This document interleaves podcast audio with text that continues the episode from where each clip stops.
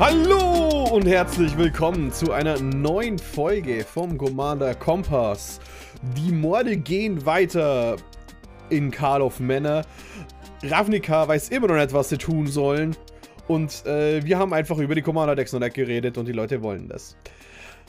Also, weil wir noch nicht über die geredet haben und es sich eigentlich immer nur eine sehr besondere Folge äh, handelt und wir eh ein bisschen andere Meinung haben, wie wir Commander-Decks angehen, haben wir uns mal wieder ein bisschen Verstärkung geholt. Und äh, ja, früher als gedacht ist der Jakob wieder da. Hallo, vielen Dank für die Einladung. Hallo Jakob. Hi. Genau. Jakob vom Mana-Entzug Podcast oder Discord, wenn ihr zocken wollt. Ähm, was machst du Da noch? geht's immer rund. Ja, YouTube. Hauptoutlet, genau. Genau. Ja. YouTube und Spotify kann man sich finden. Ich war auch erst vor kurzem bei dir. Mhm. Da haben wir über äh, Zeug geredet, was bei uns nicht so richtig funktioniert hat. Mhm. Und äh, wir beide haben nach der Folge nochmal einen Anstoß äh, gegeben, tatsächlich zwei Decks zu bauen. Vielleicht könnt ihr das auch wissen. Ich habe Mhm. mich zum 50.000 Mal an Enchantress versucht. Achso, ich dachte, ihr habt einfach jeder zweimal empfohlen, ein Brian Stout Arm Deck zu bauen. Am Ende lief es darauf hinaus eigentlich, weil du wurdest oft erwähnt, Jochen, weil wir haben, also die Decks, die nicht funktioniert hatten, hatten immer Schwarz mit dabei. Hm. Könnte nur ein Zug sein. Ja, vielleicht, vielleicht liegt was Wer daran. sich mit dem Bösen einlässt, wird durch das Böse umkommen. Ne? so ist es. So ist das. Ja, heute stehen? Precons an. Es gibt wieder vier Stück. Aber natürlich vorher kurzer Shoutout an Ultimate Guard, unseren Sponsor. Man erkennt sie, glaube ich, immer nicht so gut, aber hier sind wunderschöne Cortex-Sleeves. In grün. Passend dann auch zu dem ersten Deck, das wir uns äh, anschauen werden. Passt zu allen Magic-Karten gut, schützt die Magic-Karten gut. Freddy und ich finden die beide cool. Äh, die Katanas sind auch geil. Aber es ist auch, glaube ich, ein bisschen, also, das hört sich jetzt immer so super Werbefuzzi-mäßig an, aber es ist schwierig, durch das Sortiment von Ultimate Guard zu gehen und was zu finden, wo man sagt, meh. Weil eigentlich ist alles cool. Ja. Vor allem die Playmats sind auch geil. Ich habe jetzt, ich habe mich immer noch nicht entschieden, ob ich die mit, dem, mit den Schneeleoparden mir holen soll.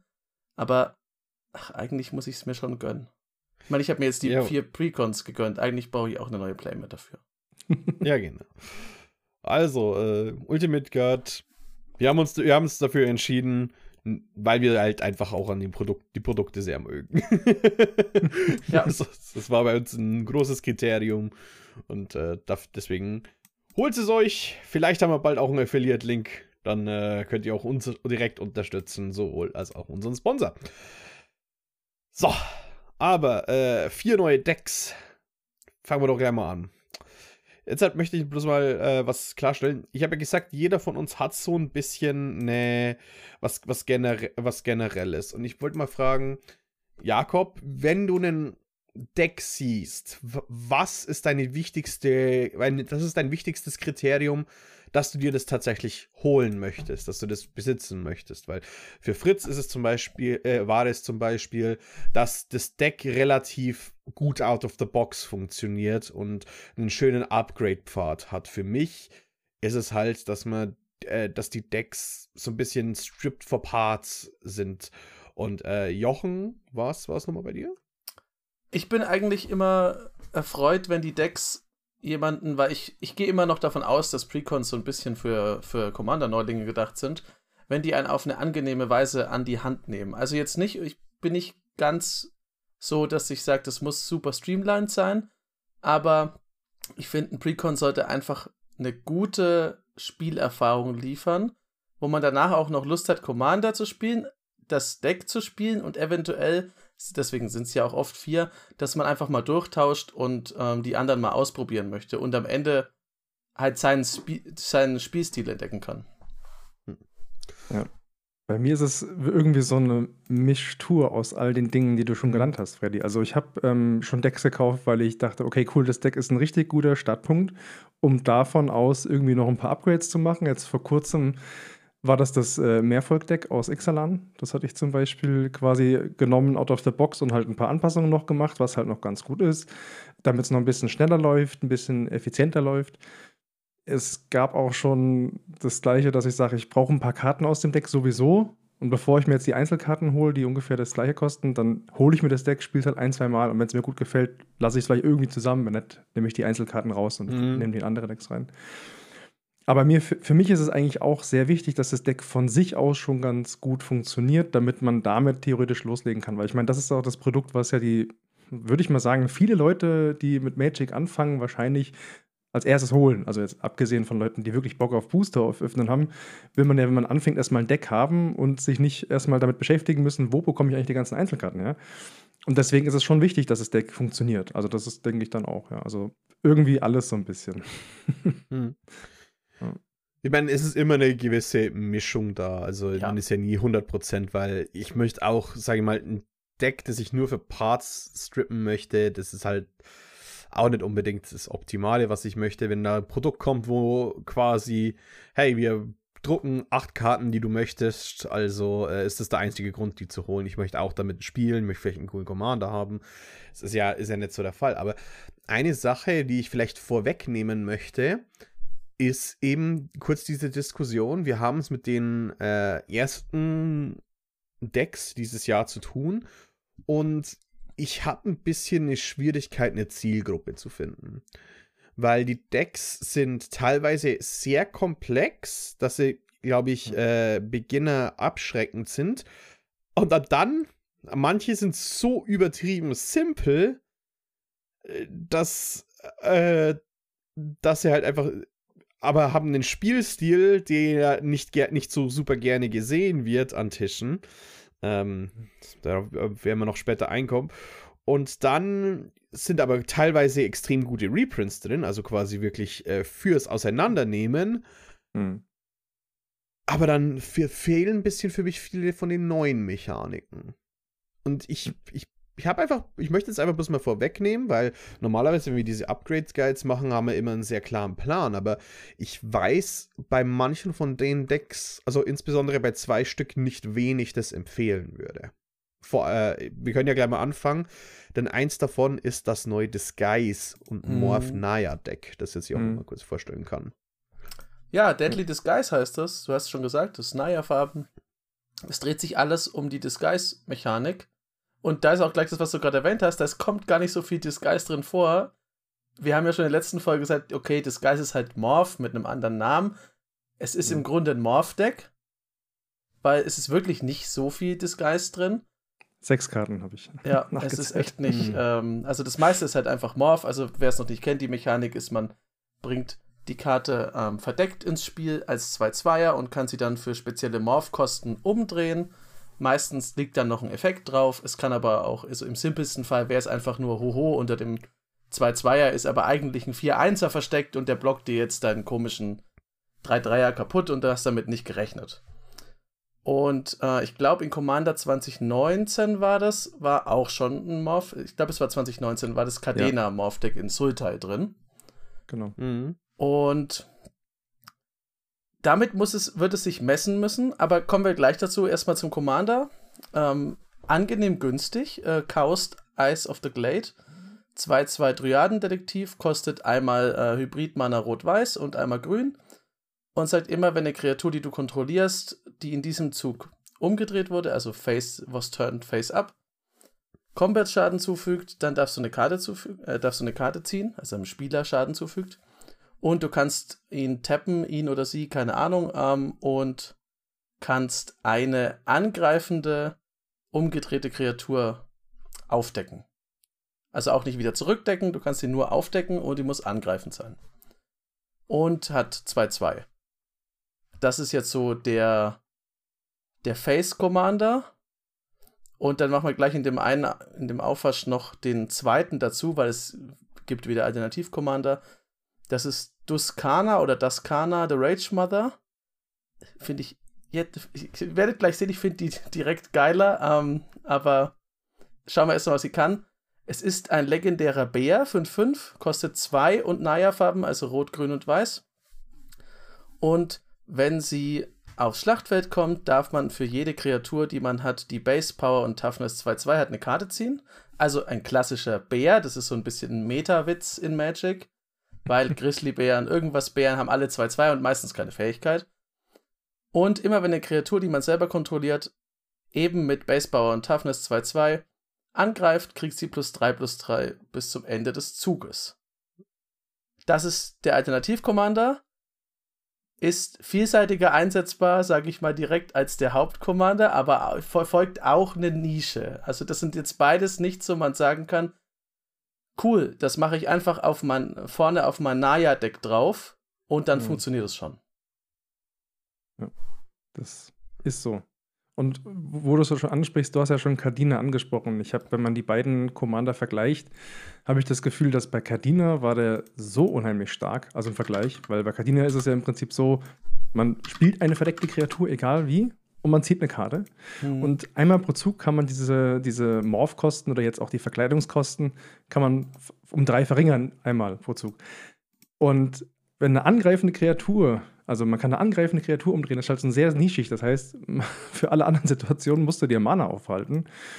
Und dann kommt noch hinzu, dass man nur, wenn man Kampfschaden macht, eine Karte zieht und wenn die Kreatur umgedreht worden ist. Das sind so viele Hoops in dem Bereich, dass ich mir denke, ich weiß nicht, ob das Deck so gut funktioniert. Sobald jemand einen 1-1-Blocker hat, ist die Karte nutzlos. In dem Sinne. Wenn man sich irgendwie Trampel drauf kriegt auf den gemorften oder verkleideten, auf die verkleidete Kreatur. Ja. Hm, ich weiß nicht mal, ob ich das in den Sinn so stark als negativ anmerken lasse, weil Blöd sagt, der kann immer noch sowas wie den äh, Den Protector für umsonst einfach aufdrehen, was ihn einfach zu einem Mana-Dork macht. Den Protector, wenn er umgedreht wird, nimmt er eine, eine Karte wieder vom Friedhof auf ja. die Hand. Und mhm. manche der Morph-Kosten sind tatsächlich super teuer und der kann die halt dann super, äh, kann die halt reduzieren. Du spielst halt ihn Turn 2, Turn 3 spielst einen Morph, drehst ihn um und auf einmal hast du halt eine Akroma Angel of Fury auf dem Board und die kann direkt erst, angreifen. Es geht aber auch erst Turn 4 eigentlich, ne? weil du musst ja dann Eile geben, wenn dann. Du, es geht ja nur auf angreifende Kreaturen. Du kannst ja nicht einfach so umdrehen. Ja, aber du kannst halt trotzdem in, in Step. Es ist also ich glaube, mhm. ich glaube, so hart auf die Draw-Ability für einen 2-Mana-Commander zu schauen, wenn der teilweise für 6 Mana Mana ja, generieren kann Fünf Mana, stimmt. was auch immer, ist, äh, ist das Sekundäre und ist vielleicht ganz nützlich hier und da. Insbesondere, weil das Deck ja dann trotzdem ähm, einen Haufen Backup an Card Draw bekommt mit äh, Beast Whisperer und Toski und Orin Frostfang und sowas. Mhm. Ja, das stimmt. Und ich muss auch sagen, ich finde, also ich finde jetzt auch keine von diesen Fähigkeiten extrem stark. Ich finde aber gerade das in Precons würde ich das immer begrüßen, wenn mehr Fähigkeiten mit irgendwie mit Combat und Angreifen verknüpft sind, weil hm. Ich sag mal so, die Evolution des Commander-Spielers geht natürlicherweise schon dahin, dass man irgendwann anfängt, nicht immer nur anzugreifen und die meisten Leute spielen dann nachdem sie mal ein bisschen was aggressiveres am Anfang hatten, irgendwie Combo oder gehen in andere Richtungen weiter. Ich finde, gerade Anfängern sollte man schon so ein bisschen zeigen, hey, guck mal, das ist vielleicht nur eine 2-2-Kreatur, aber es sind zwei Schaden. Mhm. Nutz die mal, du hast einen Vorteil davon. Mhm. Ja, aber ich, ich finde es halt für Anfänger auch nicht so einfach, weil du sagst jetzt dann, ich kann das jetzt nicht machen, weil du greifst nicht an. Also ich, ja. ich sehe es so und so. Also man muss halt ein bisschen dazulernen. Also die Lernkurve ist wahrscheinlich bei den Decks äh, oder bei dem speziell jetzt auch ein bisschen höher für Anfänger, würde ich sagen. Äh, ich sag auch so, ja. es es gibt einen Grund, warum das diesmal kein äh, Blau drin hat. Weil Morph mit Blau Probleme verursacht. Weil Mor äh, Aufmorphen eine Special Action ist. Und Special Actions anders gehandhabt werden als andere Fähigkeiten. Was zum Beispiel uncounterbare Spells teilweise redirecten ist oder äh, Split Second kannst du Du kannst auch Split Second reagieren und so Zeug. Viel mhm. Spaß mit sehr, sehr, sehr komischen Fähigkeiten, wenn du Blau hinzunimmst. Deswegen wurde das ja absichtlich hier weggenommen. Aber was mhm. macht dann diese Morph-Strategie noch aus? Naja, dass du einen Haufen Creature-Spam hast, der äh, quasi drei Mana Grey Ogres sind. Grey Ogre, drei Mana, 2-2 für halt umsonst. Naja, dann versuchst du halt einfach die Mana-Kosten so zu reduzieren und dann einfach bloß ich sage mal, blöd gesagt, ein Beast Whisperer ist draußen und dann äh, reduzierst du die generische Mana um zwei und du fängst einfach bloß an, permanent deine Morphs auf dem Board zu hauen und effektiv spielst du einen Vanilla Beatdown Deck dann. und das ist auch, also ich finde, das ist nicht Sinn und Zweck tatsächlich der Sache, weil es endet oft trotzdem in einer Art von Creature Storm Deck. Und ich glaube, sehr einfach. Also ich meine, wenn man es upgraden möchte, kann man voll reingehen in einen Creature Storm ähnliche äh, Richtung. Ich meine, Ave the Predator Ooze und sowas, das ist aus ähm, äh, Modern Horizons 2. Ja. Es, gibt ein, es gibt da das sehr viele Gruul Storm Karten. Und das wäre tatsächlich was, was man machen kann, oder vielleicht ein bisschen was anderes. Oder man, man committet einfach direkt darauf. Aber ich glaube, dadurch, dass dieses Deck eh ab und zu abdriften kann in solche, beziehungsweise wenn das Spiel lang genug geht, wahrscheinlich in solche äh, ewig langen Combo-Turns abdriften wird. Ähm, wieso tut man dann, also quasi, ist es dann überhaupt noch so sinnvoll, sich so auf dieses ja, aber es sind Morph und Disguise. Also, ich finde, die Decks spielen sich nett als das, was sie sich verkaufen. Das wäre auch mein Punkt. Ich glaube, dass es sowohl mit Kaust als auch mit Duskana läuft es da halt darauf hinaus, dass du im Grunde ein 2-2-Theme-Deck spielst und ab und zu kannst du was morphen, was nützlich ist. Weil anders muss man halt auch sagen, dass das Problem bei ähm, bei Cadena ähm, war das auch schon und hier ist es auch so. Dadurch, dass es halt ein Morph-Theme ist, kannst du auch nicht, wenn du auf Morph bleiben möchtest, nicht so viel an dem Deck rumbauen.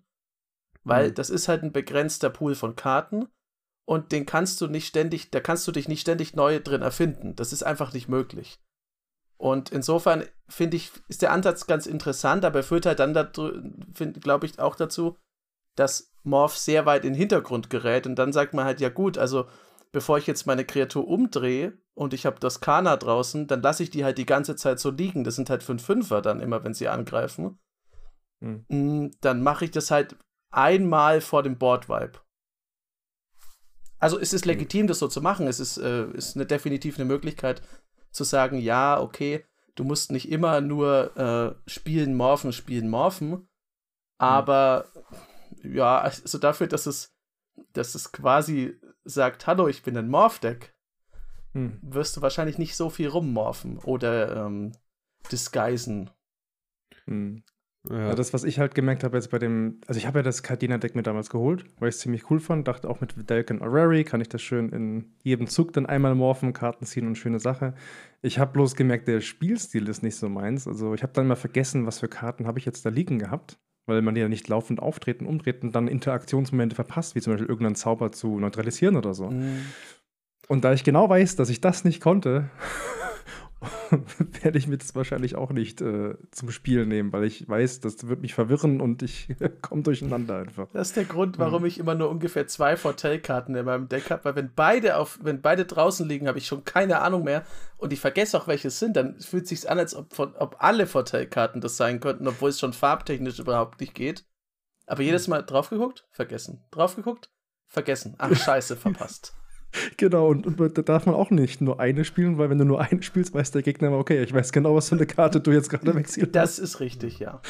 Deswegen sind es meistens zwei, um den Gegner zu verwirren. 50-50. Eine kleine Karte möchte ich aber noch gerne äh, hier rausmachen, beziehungsweise keine kleine Karte, eine große Karte.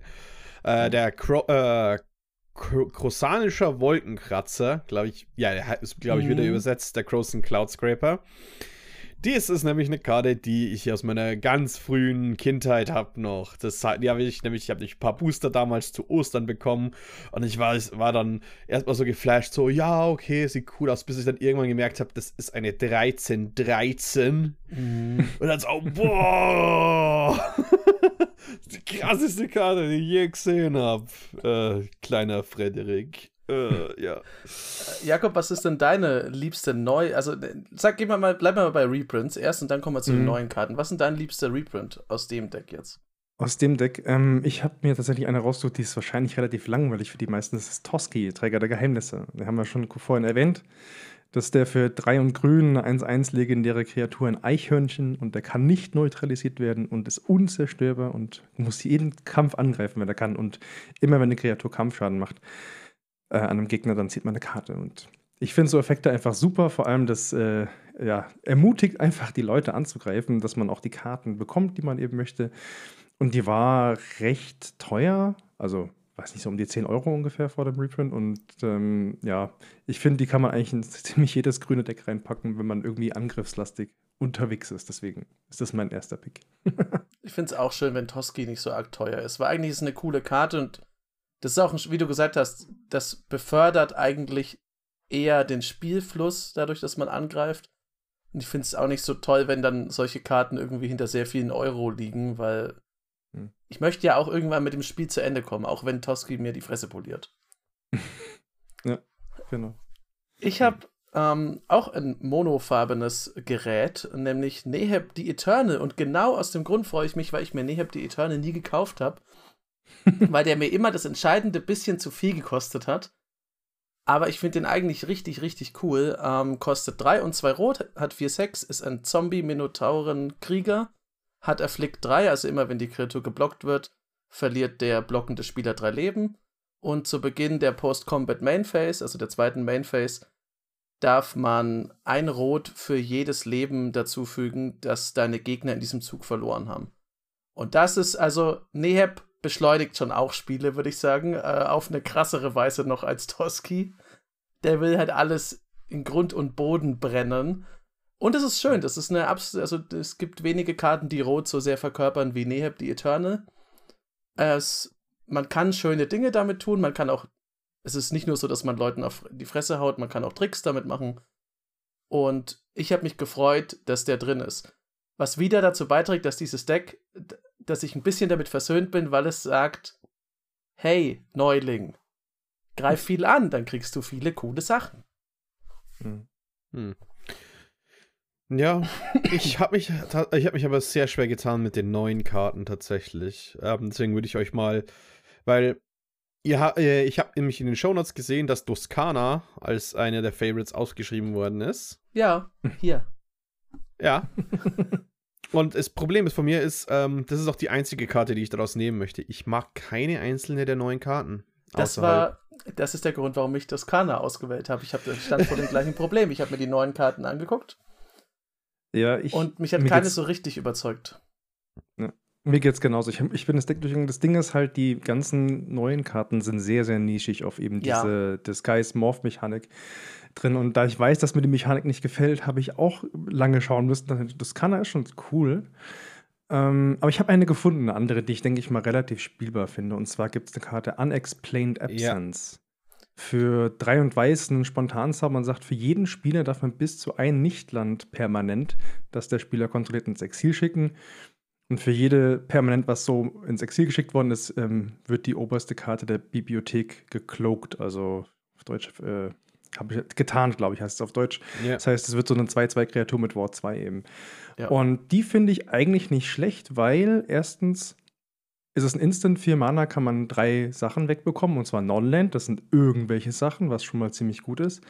Und die Wahrscheinlichkeit, dass ein Gegner dann eine Kreatur, nee, warte mal, der müsste dann eine Kreatur haben, die er umwandelt. Ach, die kann er direkt um, umdrehen für die Mana-Kosten, eine Kreatur, ja. so wie bei Manifest. Wie bei Manifest. Das heißt, die Wahrscheinlichkeit ist ein Drittel, so grob gesagt, bei jedem, dass dann eine Kreatur auch drunter liegt, die er umdrehen kann, würde ich sagen. Und ähm, man kann es aber auch nutzen, so ein bisschen als Combat-Trick. Also ich meine, beispielsweise man wird angegriffen, man hat irgendwie einen, einen, einen Hinweisspielstein, was jetzt gerade in dem Set drin ist und sagt, ich brauche das nicht, mhm. exiliert sich den Hinweisspielstein und nimmt noch drei Sachen von den Gegner mit, hat einen Blocker und sagt, ja, alles gut. Und deswegen finde ich die Karte eigentlich ganz cool. Die war bei mir äh, ein knapper zweiter Platz hinter Toskana. Das war tatsächlich die einzige, wo ich, wo, wo ich länger mit der Maus drüber gehovert bin und überlegt habe, vielleicht nehme ich die. Die macht auch mhm. nicht so ein schlechtes Gefühl. Natürlich sollte sie das machen, weil dir wird was sehr Wichtiges wahrscheinlich weggeschossen werden. Aber du kriegst halt was dafür. Und auch das ist was, ich habe ja meine Perspektive auf Precons erklärt, was, glaube ich, in Precons nicht schlecht ist, weil das generell dafür sorgt, dass die Stimmung am Tisch jetzt nie so ist, boah, diese Ratte. Jedes Mal wird hier alles zerstört. Ich meine, es ist in den meisten Fällen wirst du irgendeinen Crap kriegen, dann ist halt, da hast du ein 2-2-Land. Mhm. Aber es versöhnt dich erstmal psychologisch. Ja. Ja, ich wollte die. Das war auch die, genau die andere Karte, mit der ich gehadert habe. Wow, wir, wir sind da wirklich. Okay, der Vorteil ist, wenn drei unterschiedliche Leute mit unterschiedlichen Meinungen normalerweise und unterschiedlichen Herangehensweise den gleichen Konsens hat, dann ist, denke ich, wohl wirklich die Uniqueness spricht eher für sich, dass es nur zwei Karten gibt, die wir considern. Und der Hund ist nicht so cool, ähm, wie es sich liest, finde ich. Ähm, ja, leider. Äh, aber ich glaube, ich spiele die Karte einfach nicht. Auch wenn ich sie habe. Es ist weißer Removal. Die Bar, die alleine Commons und Uncommons und Rares und alles die letzten Jahre dafür setzen, ist so unglaublich hoch. Und vier Mana Removals sind halt. Das ist eine Settle the Wreckage. ich ja. weiß. Und, äh, mhm. und das ist eine Karte, die ich noch nicht mal in so vielen Decks spiele. Und ich meine, ich wollte einfach nur sagen, die Bar ist so hoch, dass ich weißen Removal eigentlich weniger consider mittlerweile. Wenn man hat, dann hat man, aber ich kann den jetzt halt auch nicht.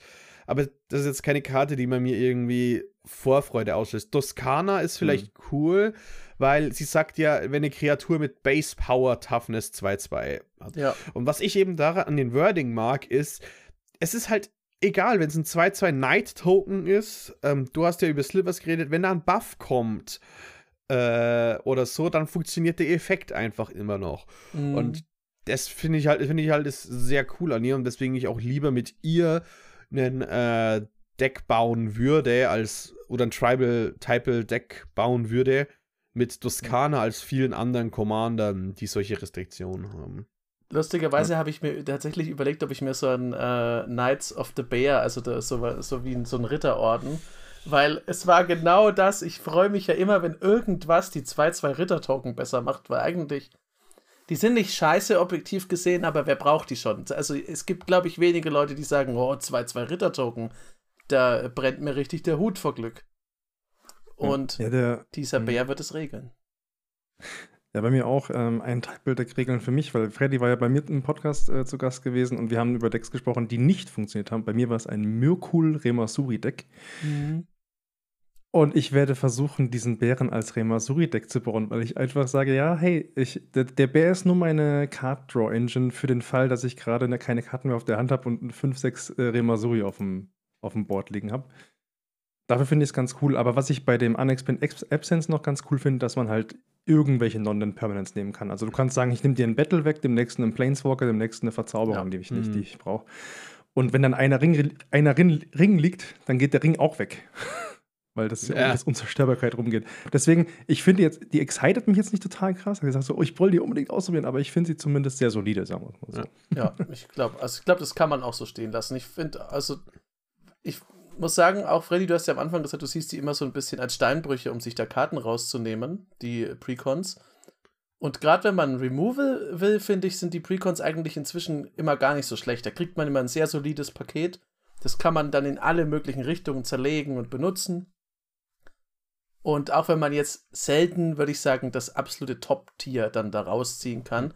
Aber es ist nicht so, dass man sagen muss, okay, also der Teil von den Decks fällt so stark ab, dass es immer verschwendetes Geld ist. Im Gegenteil, eigentlich ist es immer, bevor ich mir jetzt alles davon einzeln einmal hole, kriege ich ja auch noch die Länder dazu, Kreaturen, irgendwas anderes Interessantes, neue Karten und ich habe halt immer relativ ein solides Removal-Package. Ja. ja. Apropos, wollen wir zum nächsten Deck gehen? Dimir ja. the Stapling. Ich meine, das, das Deck heißt Revenant Recon, aber sie haben sich halt einfach mal gedacht, okay, wisst ihr, die Leute mögen Reanimator, lass einfach mal jede einzelne Reanimator-Staple reinprinten in ein Deck und uns ums Thema nett kümmern. Äh, die Idee von dem Deck ist natürlich mit Dimir, dass man äh, Surveil spielt, also diese Mechanik, wo man dann eine Karte anschauen kann oder eine Anzahl an Karten anschauen kann und die dann entweder oben aufs Deck lässt oder im Friedhof lässt. Und was man halt mit Karten im Friedhof machen kann, in den Dimir-Farben, ist halt reanimieren. Ich möchte es nur kurz vorwegnehmen, bevor wir genauer in die Dinge gehen. Dieses Deck hat Phyrexian Arena, Necromancy, Animate Dead, Rise of the Dark Realms, selbst Connive Concoct ist gut, Reanimate, Toxic Deluge, ähm, äh, Grave Titan, Sir Conrad ist mittlerweile auch für eine Ankommen was, äh, Massacre Worm, Ähm, Phyrexian Metamorph. Metamorph. Ja. äh, das Deck ist halt einfach. Äh, Pile-On ist selbst eine Karte, die ich immer noch wundere, dass die nicht so ein Staple ist. Also Nachtreten, glaube ich, heißt sie auf Deutsch. Ähm, das Deck ist halt einfach für mich das, äh, das Stein, der ist halt einfach der Steinbruch. Ja, absolut. Das hat es auch so schwer gemacht, als ich mir die Deckliste durchgeguckt habe, zu erkennen, wo da der Fokus liegt, weil eigentlich ist es, immer, ist es halt so Good Stuff-Zeug. Das funktioniert ja in Dimir sehr gut. Das hatten wir, in welcher Folge hatten wir es? Ich kann mich gerade nicht mehr dran erinnern. Aber ähm, das ähm, gehört ja auch zu, zum großen Sultai-Fest. Da gibt es halt viele Sachen, die einfach, die funktionieren immer. Wirf sie irgendwie quer, kreuz und quer aufs Feld, das wird schon irgendwas ergeben. Und das ist hier ja auch so. Äh, was macht denn der Commander, Freddy? Es gibt ja durchaus doch zwei neue Commander da drin. Genau, äh, Mirko, Obsessive Theorist 1 und Dimir für einen 1-3 fliegenden Vigilance Vampir-Detektiv. Und immer wenn du surveillst, legst du einen 1-1-Counter auf äh, Mirko. Und ähm, während deines Endsteps darfst du eine Kreaturenkarte mit weniger Power als Mirkos Power aufs Spielfeld zurückbringen. Es bekommt aber einen Finality Counter. Was heißt, wenn es sterben würde, wird es stattdessen ins Exil geschickt. Es ist also Surveil Reanimate. Es ist so eine kleine blau-schwarze Marin für Arme im Grunde. Oh ja, für ganz Arme. Die, aber es ist eine angenehmere Marin. Ich finde das eigentlich ist mir diese, diese Mirko Marin ist mir lieber als die echte. Ja. Mhm. Also ich meine, über das Deck gibt es auch nicht so viel zu sagen, außer es hat halt äh, coole große Kreaturen, die man, äh, die man möchte und äh, ein paar interessante neue Designs, aber es bricht halt absolut kein, äh, keine Welt. Aber und ich glaube, das eine, was mein Problem ist, ist Surveil wird nicht so sehr unterstützt, wie ich glaube, das Deck das möchte. Also Ja. eine Karte wie Disinformation Campaign ist da drin, die 1 und die mir ist für den Enchantment. Wenn es reingeht, ziehst du eine Karte und jeder Gegner discardet eine Karte und im Endstep, wenn du surveilled hast, äh, oder immer wenn du surveillst, bekommst du die Kampagne wieder auf die Hand und dann kannst du wieder casten.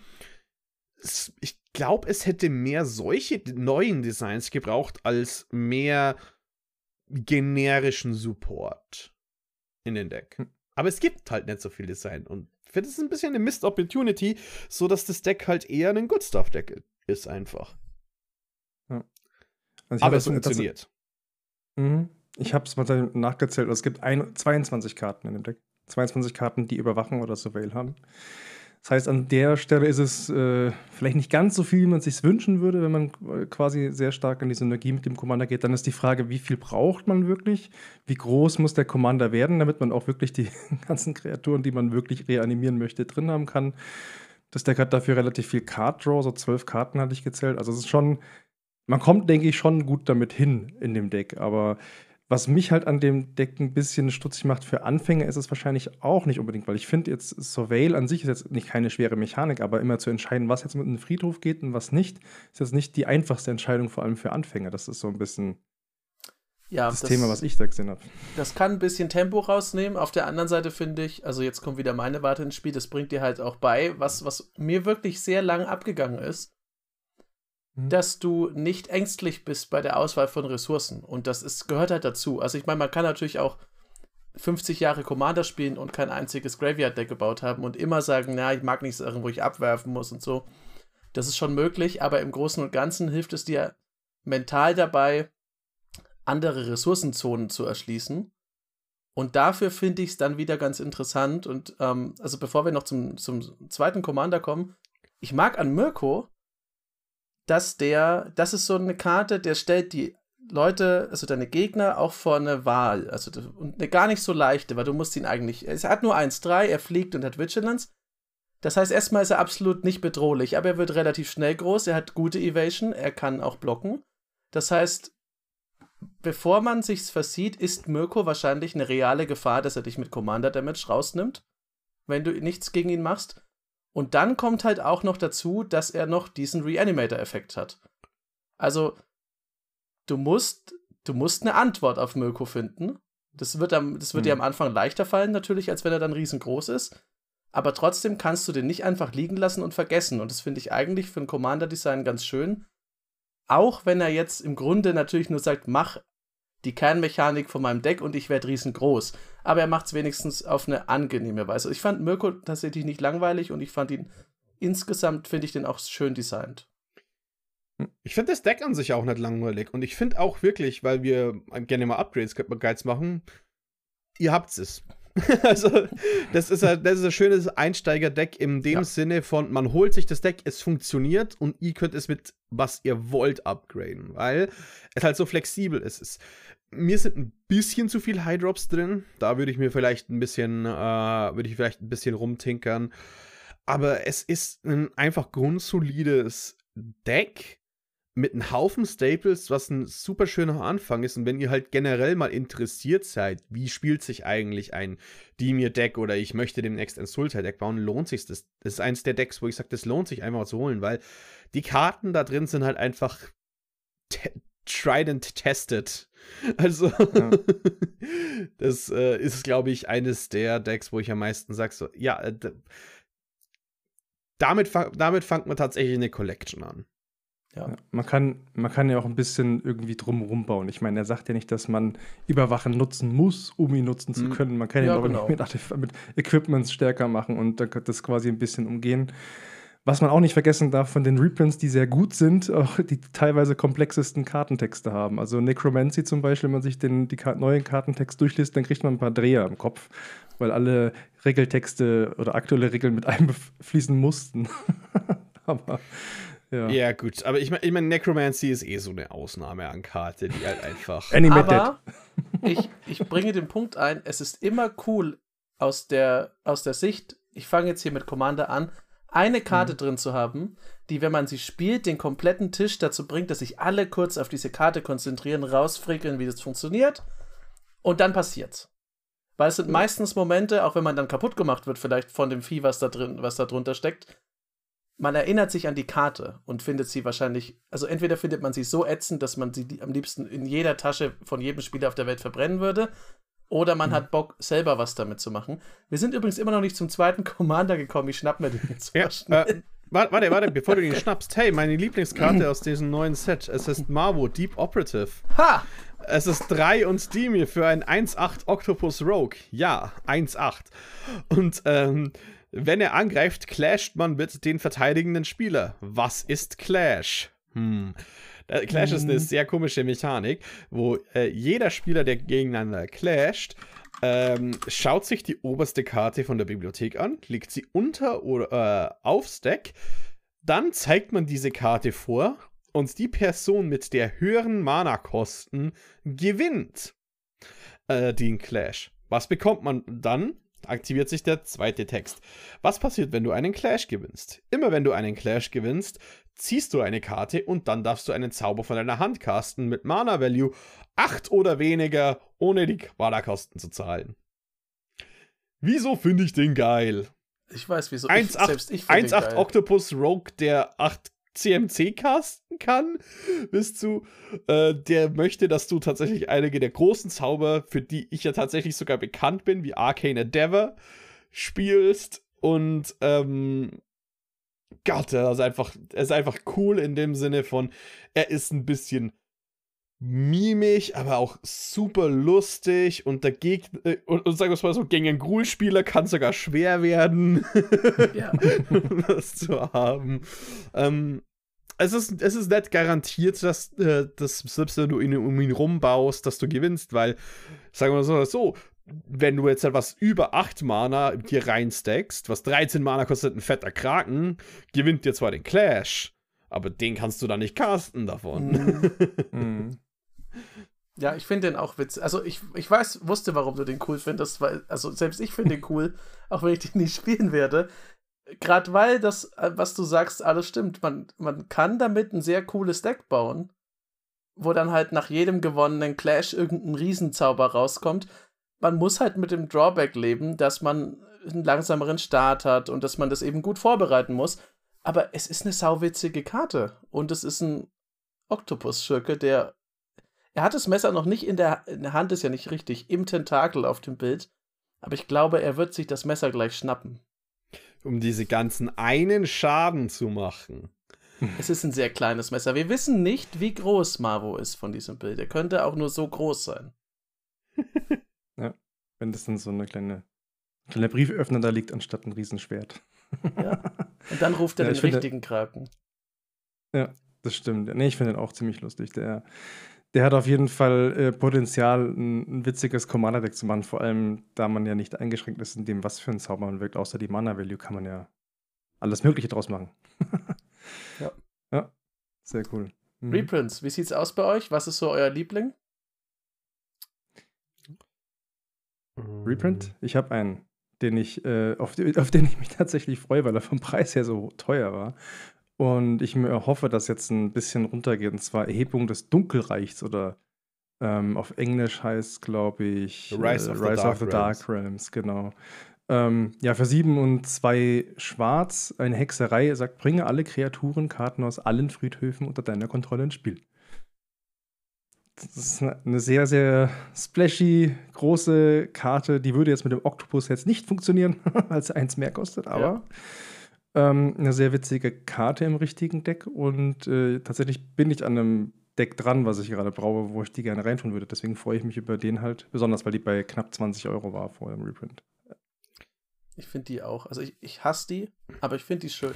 Die verkörpert für mich Commander. Das ist eine von den Karten, die so für mich so irgendwie ist halt sie blöd so Oldschool Commander verkörpern. Das ist halt einfach, da kommt irgendwas riesengroßes, dann kracht's richtig und du gewinnst das Spiel oder du kackst glorreich ab. Aber es ist halt wenigstens was Lustiges passiert. Ja. Bei mir ist es ganz einfach. Ähm, es ist Necromancy. es ist einfach die Necromancy. Das ist. Die Karte ist, wird so häufig gespielt, es ist, dass die Karte noch keinen Reprint bekommen hat seit ich weiß nicht wie viele Jahren, ist eigentlich dafür schon eine, ein, eine, ein, ein Crime und die hat es richtig mal gebraucht weil alle Kopien sind äh, der alten Karten sind entweder verranzt und äh, halb zerrissen oder äh, sind nicht bezahlbar, weil sie in einem guten Zustand sind. So, jetzt kann ich endlich eine Necromancy mit gutem Zustand spielen. Ja, ich finde nur traurig, dass jetzt das Artwork sehr generisch ist. Das ja. alte Necromancy Artwork ist halt auf so, das ist, das ist auch Oldschool Magic. Das ist halt so richtig. Bäh. Also, es sieht, ja. es ist nicht hässlich, es sieht nur komisch aus. Man vergisst es nicht so schnell. Genau, das, ist, das alte Necromancy Artwork er hat halt noch richtig Wucht dahinter von so. Ja. Vielleicht sollte ich es lassen. Bei mir ist es die Sphinx of the Second Sun. Ich finde die cool. Ähm, die ist, ne, das ist eine Nischenkarte. Äh, man wird die nicht überall einfach so reinhauen für 8 Mana. Aber dass man nach der Pre-Combat Main Phase nochmal eine Beginning Phase hat, das ist einfach ein unglaublich cooler Effekt. Also, ich weiß hm. nicht, das hat mein Herz damit erobert, dass es einfach irgendwie Quatsch ist. Man kann damit super lustige Dinge tun, man kann auch sehr starke Sachen damit machen. Aber ich verstehe, dass man die nicht in jedem Deck braucht und nicht überall reprinten muss. Ich finde aber cool, dass sie jetzt da ist, wieder mal. Die ist jetzt auch nicht übertrieben teuer, aber ist auch nicht sehr günstig, die Karte. Und die würde ja auch funktionieren, zum Beispiel mit Marvo.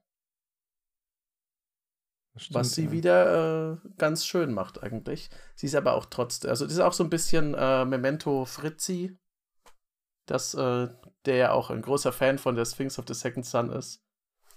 Ja, hm. ich habe jedes Mal, als ich die bis jetzt gesehen habe, hat die zu Rules Nightmares geführt von nein, Funktioniert hm. nicht so. Du bist trotzdem dann ja. in der Main Phase 2, Post-Combat Main Phase. Ah. Ja.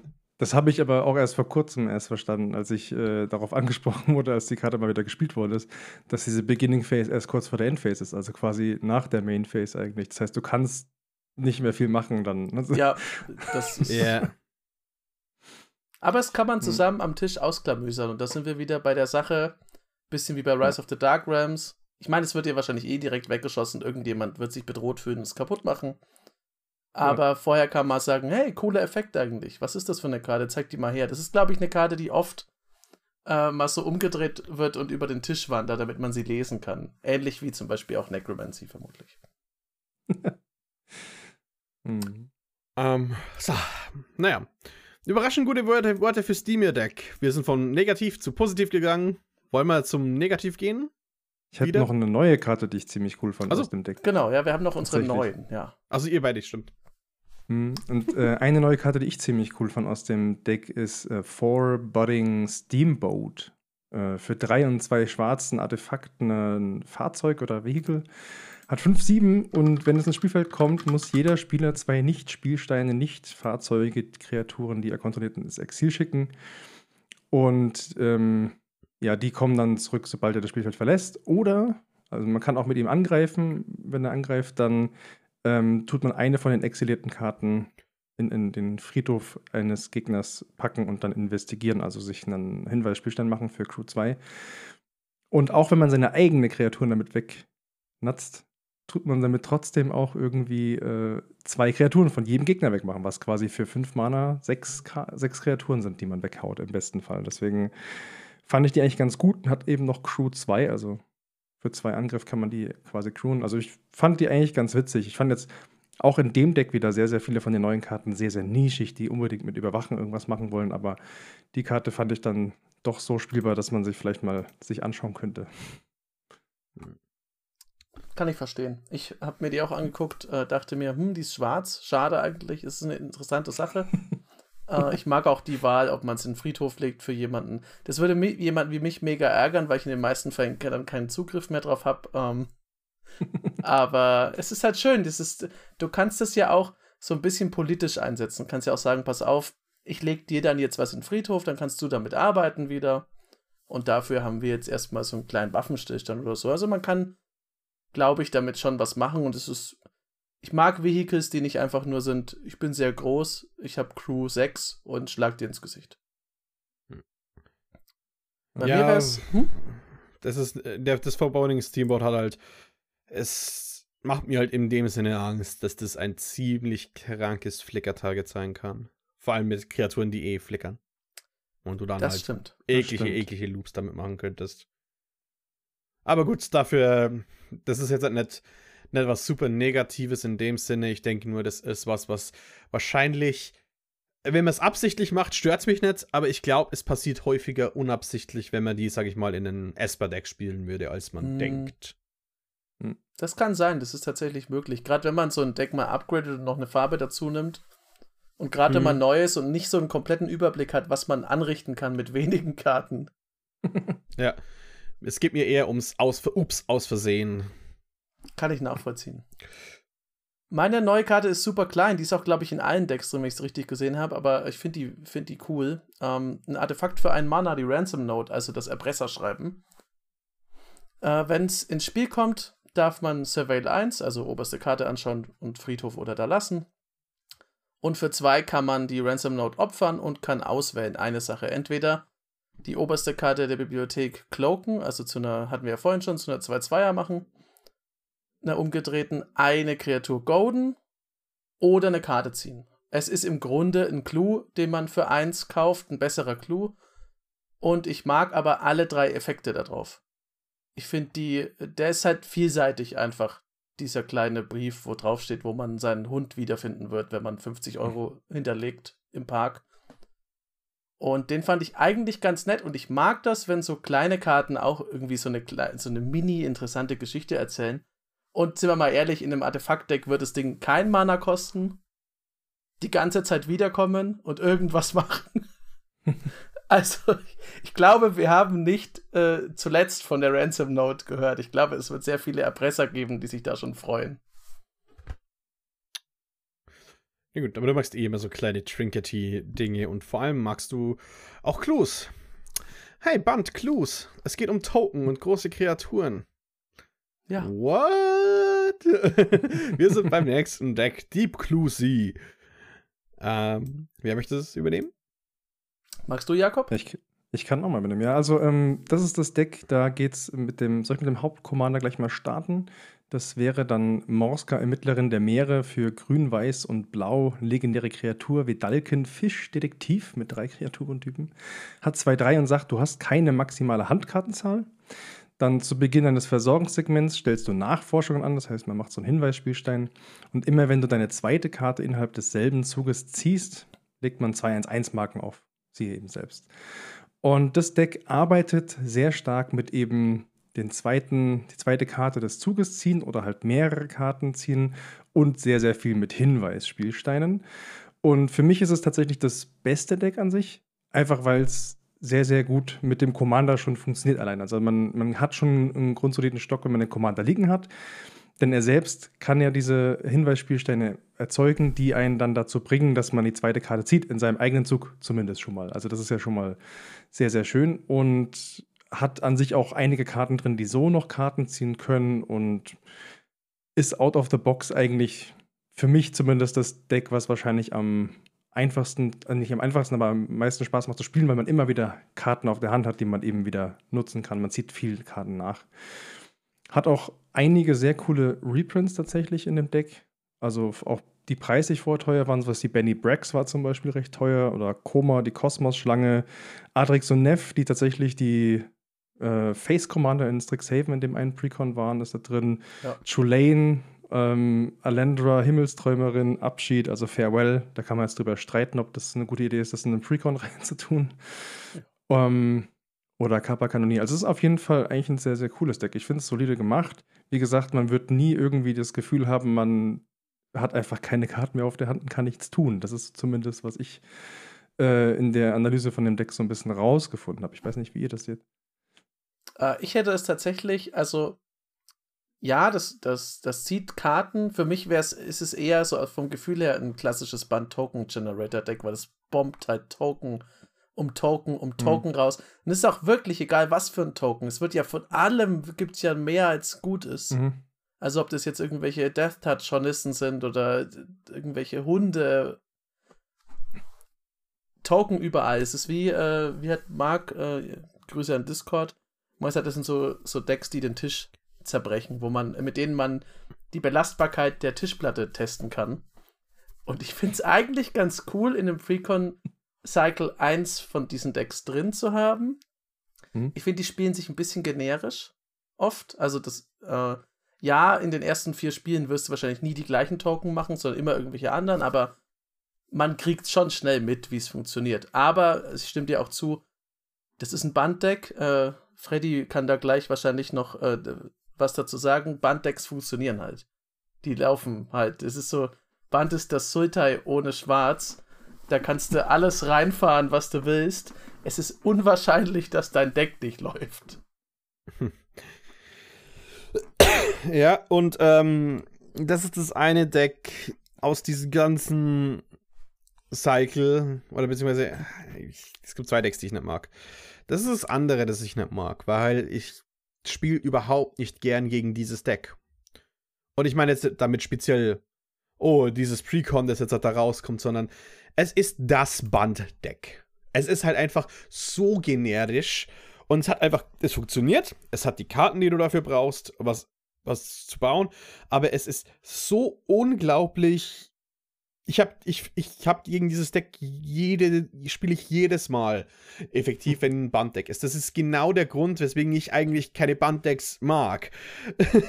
Weil der Spielstil dahinter mich persönlich einfach unglaublich nervt. Und ich töte diese Person in-game sehr schnell. Ich überrenne sie, weil da ist Koma drin, da ist Essex drin, da ist Adrix drin. Und es gibt keinen Welpenschutz davon. Und das ist, glaube ich, so ein Problem, was ich eben damit sehe, weil es ist mir egal. Es ist das Band dort Deck und es verdient keine, äh, keine Scheu. Es versucht in quasi übertrieben starke Karten zu rappen und das darf man das nicht lassen.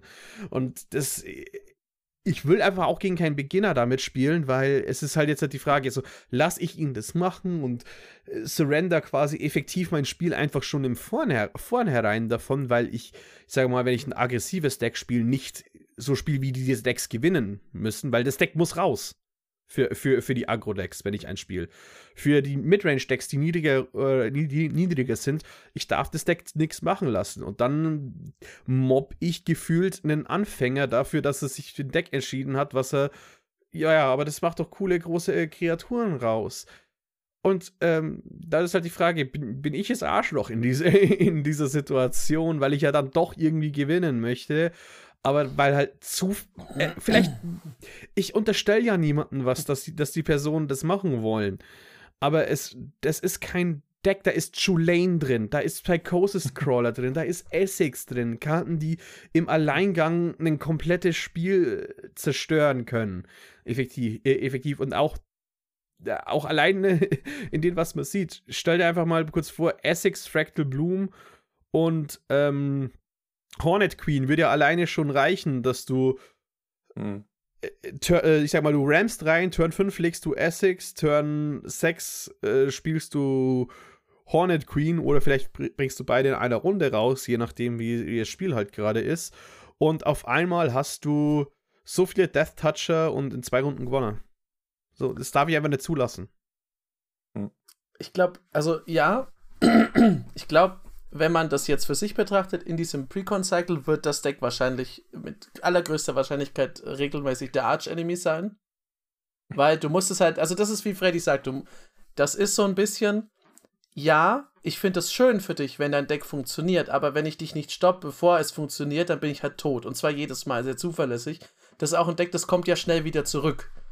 Das hat ja auch dann, ist ja auch Ramp drin und es hat genügend Möglichkeiten, dich richtig abzufacken, auf, auch auf sehr kreative Weise. Wenn du jetzt mhm. neu bist, dann hast du mal, freust dich über den Psychosis Crawler oder so. Und ähm, gleichzeitig ist es halt so, dass man sagen muss, ja, aber ich möchte jede einzelne von deinen Karten sofort zerstören. Und zwar in dem Augenblick, in dem du aufgehört hast, gehört hast den Regeltext vorzulesen, möchte ich sofort ein Path to Exile drauf spielen. Auf mhm. alles, was du da rauslegst. Und tatsächlich war bei mir, ähm, ich hab, wir haben ja auch, äh, wir können ja gleich auf die Reprints noch gehen, du hast ja schon ein paar genannt. Ich habe mich nicht gefreut, dass Koma drin ist. Ich finde, Koma ist keine so arg lustige Karte. Also Koma kann mhm. gut funktionieren. Koma ist eine sehr starke Karte. Aber ich finde, Koma ist keine Karte, die das Spiel besonders angenehm gestaltet. Und Chulane auch nicht. Also, ähm, Chulane ist auch stark, aber auch Chulane führt nicht dazu, dass man dann sagt, ich habe heute gegen das schönste Chulane-Deck aller Zeiten gespielt. Habe ich dreimal verloren, war richtig cool. Hm.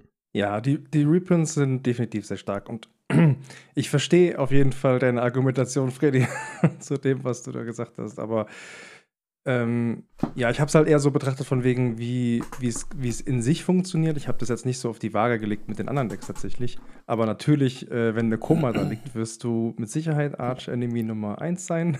und ähm, muss davon ausgehen eigentlich schon, dass die entfernt wird. Weil wenn, wenn jemand Removal hat, dann wird die fallen. Das ist einfach so. Muss ja auch. Aber, ja, genau. Aber wie, ich, ich denke trotzdem, dass es halt sehr spielbar ist. Ich weiß nicht genau, wie die sich in, gegenseitig, also gegeneinander sich spielen lassen. Ich werde auf jeden Fall vielleicht mal eine Precon-Runde spielen.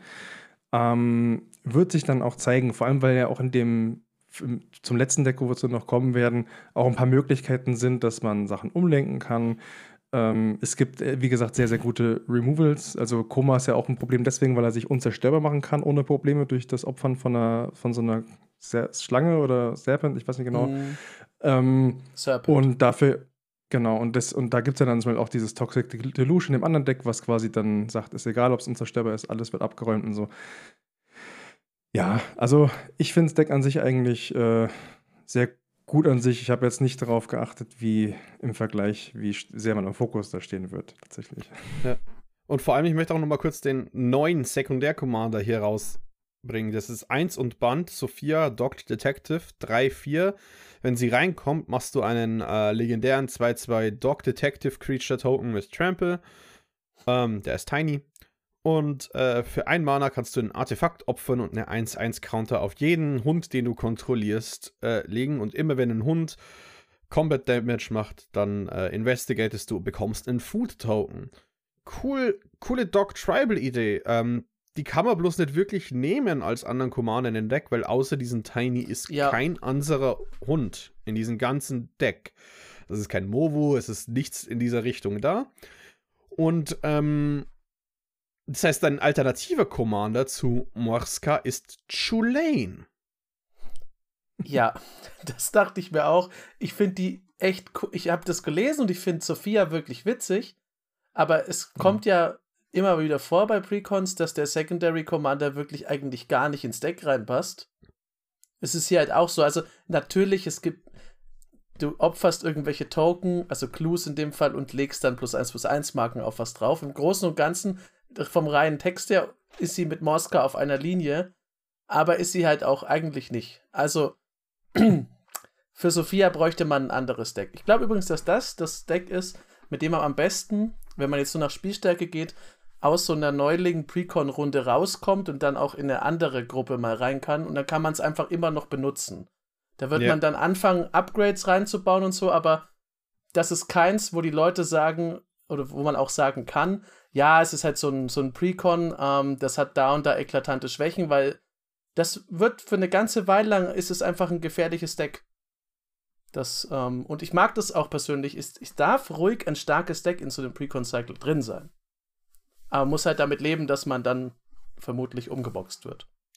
Ich mag aber nicht die Art, in, in der das stark ist. Also quasi, es gibt auch in der Vergangenheit Decks, die unglaublich stark waren, out of the box. Also, ich meine, Atraxa, es war ein mhm. legendäres Exempel. Das heißt, einfach so aus der out of the box spielen können. Auch in einer anderen Runde. Und ähm, das finde ich war angenehmer als das, was wir jetzt hier haben. Trotzdem, weil die Art, wie es gewinnt, ist ja trotzdem durch Combat und dann ein Haufen Lifelink und ja. Ding. Und hier ist halt effektiv, okay, irgendwann kommt der Koma-Lock oder die 5000 Tokens in einer Runde und jetzt ist das Spiel vorbei. Dann spielst du in einer Runde Sophia und alle denken kurzzeitig, zum Glück ist es nur dieser komische Hund. Aber wie sieht's denn mit, mhm. mit neuen Karten bei euch da aus? Also ich muss sagen, ich hatte da, fiel es mir schwer auszuwählen, weil da fand ich, waren jetzt mehr dabei, die mir gefallen haben wieder. Mhm. Ähm, bei mir war es ganz einfach. Uh, follow the Bodies. Zwei und ein uh, Blau für eine Sorcery mit Gravestorm. Immer wenn du diesen Spell castest, dann kopierst du ihn für jede Permanent, die in den Friedhof gewandert ist, vom Spielfeld die Runde. Und ja, es zählen auch Tokens und sonstiges ähm, äh, damit rein. Und äh, alles, was die Karte sagt, ist Investigate. Also machst du den Clou für jede davon. Es, ich mag einfach Gravestorm als, äh, als Idee und es casht dich quasi wieder zurück. So, ah, diese Runde habe ich meine ganzen Artefakte geopfert, um irgendwelche äh, Dinge zu machen. Und jetzt follow the. Und dann bekomme ich sie wieder äh, für die zukünftigen Züge. Oder wenn ich sie als Mana-Batterien verwende. Oder einfach nur, wenn ich einen Board-Wipe spiele und dann sagen kann, okay, ich mache, ne, ich sag mal, ich bin in einem EZ-Deck. Ich für ein Mana, okay, ich muss, ich muss das Board wipen. Blasphemous Act. Drei meiner Kreaturen sterben, vier meiner Kreaturen sterben. Dann haue ich das Ding auch noch raus und dann kann ich es entweder cracken, um mich wieder aufzubauen, oder es sind Sacrifice-Dinge für verschiedene Artefakt-Synergien, die ich habe, also Tr Trash for Treasure und so. Was äh, ein Artefakt auf dem Spielfeld opfern kann, um dann ein Artefakt aus dem Friedhof zu holen. Und ich glaube einfach, das ist jetzt keine super starke Karte, aber ich mag sie einfach mehr, weil äh, ich mag sie einfach sehr, weil ich kann mir die Szenarien auf jeden Fall vorstellen, wo die was macht, was keine andere Karte macht. Wie sieht's bei dir aus, Jakob?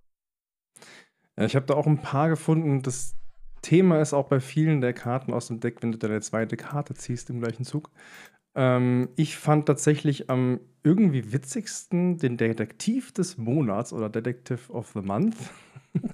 ja. Für zwei blaue eine Kreatur, ein Mensch, ein Detektiv, hat zwei, drei und hat eben Ascent, also man 10 oder mehr Permanence kontrolliert, äh, dann bekommt man City's Blessing. Und solange man City's Blessing hat, äh, können Detektive nicht geblockt werden, die du kontrollierst. Und äh, immer wenn man seine zweite Karte jeden Zug zieht, dann kriegt man einen 2-2 weißen und blauen Detektiv-Kreaturspielstein. Fand ich einfach eine witzige Geschichte. So City's Blessing ist so ein Thema, das ist eine der Mechaniken, die, wie ich zum ersten Mal Kontakt mit Magic hatte, aber noch nicht richtig angefangen hatte damit, ähm, gerade rausgekommen ist. Ich glaube, so mit Ixalan oder so, mhm. mit dem ersten und die finde ich einfach witzig, die Mechanik. Und man kann ja theoretisch, wenn man da eine Engine am Laufen hat, halt vier solche Spielsteine machen pro Zug. Also quasi bis man wieder dran ist in einem Turncycle. Das heißt, man könnte relativ schnell, wenn man das irgendwie sicher machen kann, sich dieses Cities Blessing holen und dann, ja, einfach mit Detektiven die Leute poken gehen, die einfach schon den Fall gelöst haben und sofort auf die Neune hauen. Das finde ich einfach sehr witzig. Die auch noch Humans. Äh, also der eine ist schon direkt ein Human, das heißt, den kannst du auch einfach noch in so ein Human Trouble reinwerfen und kriegst noch zusätzlich immer coolen Kram. Ähm, mhm.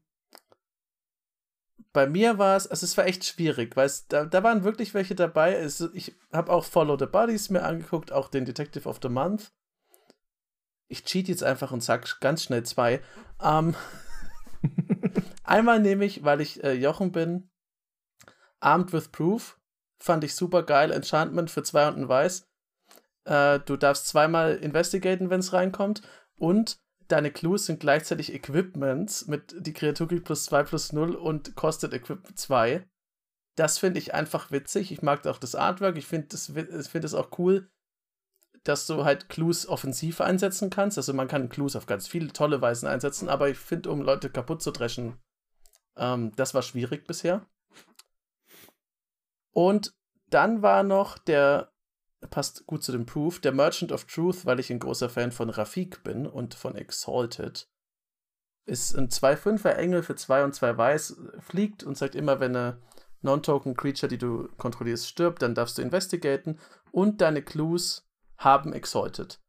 Das fixt ein bisschen das Problem von Exalted Decks. Also man, klar, man versucht immer allem Exalted zu geben, aber es gibt nicht so viele Kreaturen, die Exalted haben und das ersetzt die wenigstens dann mit einem Clue, der Exalted hat. Und hilft so ein bisschen, dass man, es wird schwerer, Sachen rauszuschießen aus deinem Exalted äh, Champion-Wall. Und das mag ich eigentlich ganz gern. Und äh, 2-5 ist also, 2-5 fliegend ist auch nicht zu verachtender Blocker. Oh. Und ich glaube, ähm, als letztes Deck willst du auch noch viel zu sagen, weil es ist nämlich die äh, Jochenfarben. ja, Blame Game. Lass uns das Blame Game spielen. Das mhm. Boros-Deck mit äh, einer Verwandten von Bell Borka. Und diesmal haben wir Nelly Borka, Impulsive Accuser. Also, die ist schnell mit Anschuldigungen bei der Hand. 2 und Rot-Weiß für ein 2-4 Human Detective Vigilance. Also damit hat sie Freddy schon mal auf ihrer Seite. Und immer wenn sie angreift, darf man eine andere Kreatur unter Verdacht stellen. Die kriegt dann Menace und kann dich blocken. Und man goadet alle Kreaturen, die suspected sind, also unter Verdacht stehen. Und immer wenn eine oder mehrere Kreaturen, die einen Gegner kontrolliert, ähm, einem oder mehreren deiner Gegner Schaden zufügen. Dann darfst du und wer auch immer die kontrolliert, jeweils eine Karte ziehen. Also da, da sehe ich Freddy jetzt schon wieder, weil das hatten wir letztes Mal. Es ist schon wieder dieses Boris neuer, neuer Beatstick ist. Immer wenn angegriffen wird, dann darf ich eine Karte ziehen äh, mit 54 unterschiedlichen, kleinen unterschiedlichen Varianten. Das macht Nelly Borka jetzt auch. Ich mag Suspect, es ist gar nicht so häufig vorgekommen. Äh, also es gibt nicht, nicht so unglaublich viele Karten damit. Ich mochte es aber gern. Und sonst ist es halt ein Deck, das dreht sich viel um Combat Tricks und ist halt generell aggressiv. Und damit hatten sie mich schon. Also sie hatten mich mit Boros und mit Combat Tricks und dass man es aggressiv spielen muss. Ich finde Nelly Borka jetzt nicht. Es ist nicht mein Lieblings-Boros-Commander, das wird sie auch nicht werden. Ich finde sie aber insgesamt ganz interessant gemacht. Hm. Ja, ich. Du sagst, das Deck ist aggressiv, aber ich sehe die Mana-Kurve. Ja, das ist ein Problem. Und ich sehe den fehlenden Ramp irgendwie für die Mana-Kurve, die das Deck möchte. Ja. Es ist ein bisschen ähm, ein Boros-Deck aus der Vergangenheit, was das angeht. Ja. das ist. Äh, die Karten da drin sind Hammer. Weil wir, wir können mal wieder über Stapling theoretisch anfangen, aber da ist mal ja. wieder so viel Zeug drin, wo man denkt, okay, das, das, das kann man einfach nehmen. Äh, mal. Aber ähm, ja, das ist äh, tatsächlich einer meiner großen Kritikpunkte, wenn man das Deck hat. Und vor allem dieses, man möchte selbst nicht angegriffen werden, funktioniert selten.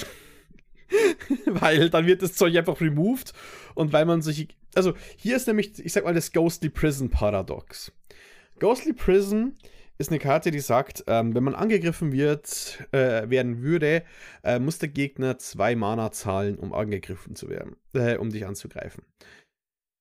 das Paradox ist, ähm, die Leute wollen dir das removen und weil dann deine Schilde runtersehen, gehen alle gleichzeitig auf dich, weil jetzt ist diese Karte ja endlich weg und jetzt ist unsere Chance, bevor der nächste dieser Spells kommt, dich jetzt fertig zu machen. Und ähm, deswegen bin ich kein Freund von Ghostly Prison, weil es 90% der Zeit genau das exakte Gegenteil macht, psychologisch. Denn sobald dein Schild nieder ist, bist du das Target Nummer 1, auch wenn du eigentlich nicht das Target Nummer 1 sein solltest. Ja, das ist, äh, ist ähnlich auch übrigens, wenn, das ist so der, bei mir ist immer der Mangara-Effekt.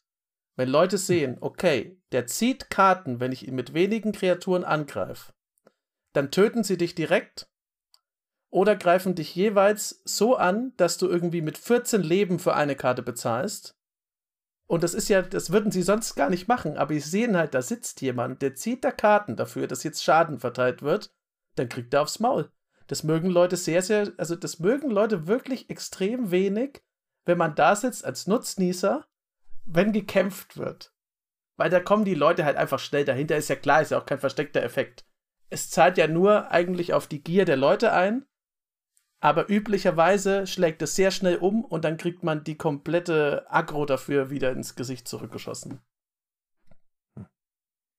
Ich, find, ich finde ja, der Commander animiert ja eigentlich eher dazu, dass man andere angreift. Also der macht das so ganz leicht. Ja, wenn du jetzt jemand anderen nur angreifst, dann ziehst du sogar noch eine Karte. Mhm. Natürlich zieht der Boris-Spieler auch noch eine Karte, aber das ist zumindest so ein bisschen ja wo es das Ganze ausgleicht. Und es gibt halt so unheimlich viele Karten im Deck, die einen irgendwie zwingen, andere Gegner anzugreifen. Entweder mit Gold oder wirklich mit, ne, mit Karten, die sagen, du kannst nicht mehr angegriffen werden. Dann hat es noch 10 Removals, also das. Also es ist wirklich, ich glaube, insgesamt 16 von so Goat-Effekten hat es drin, also Anschachstacheln. Also da macht man schon einiges tatsächlich. Aber auch bei dem, bei dem RAM-Zeug gebe ich Freddy recht, da habe ich auch nicht viel gezählt. Das ähm, muss man wahrscheinlich überarbeiten. Vor allem den Commander will man ja konsistent eigentlich relativ früh draußen liegen haben. Also Zug 3 ja. wäre optimal. Und da fehlt es halt einfach. Das wird man nicht hinkriegen. Sehr ja. häufig sogar nicht. Genau. Ähm, ja. Aber eben, was ich meinte, die Karten, in die du reinrampst, wie eben einen Kazul oder Darien, King of Keldor oder mhm. äh, Windborn News, die Gegner davon abhalten, dich anzugreifen, wenn du eh schon das Goat-Zeug als Defensive hast. Ja. Ich glaube, das kann ziemlich hart nach hinten losgehen. Also ich finde den, ich finde dieses Deck, wie gesagt, jo, äh, wie gesagt, das ist äh, Dinge, die sich vor Jahren eigentlich schon im Playtesting als äh, nicht gewinnbringend beziehungsweise eher als negativ entpuppt haben und aus irgendeinem Grund haben wir halt wieder einen Boros-Deck von 2020. Ähm, aber ich würde sagen, sogar noch ein bisschen davor. Ja. Also nicht, dass ich das schlecht finde. Ich mochte auch früher immer, dass man bei Boros halt mit seinen Ressourcen sehr haushalten muss. Aber wir sind ja doch, also die Zeit ist vorangeschritten seitdem. Ja. Genau. Mhm. Ähm, an sich finde ich das Deck fein. Ich würde aber wahrscheinlich dazu tendieren, wenn die Leute sich dieses Deck kaufen, sich den äh, Sekundär-Commander anzuschauen, den neuen.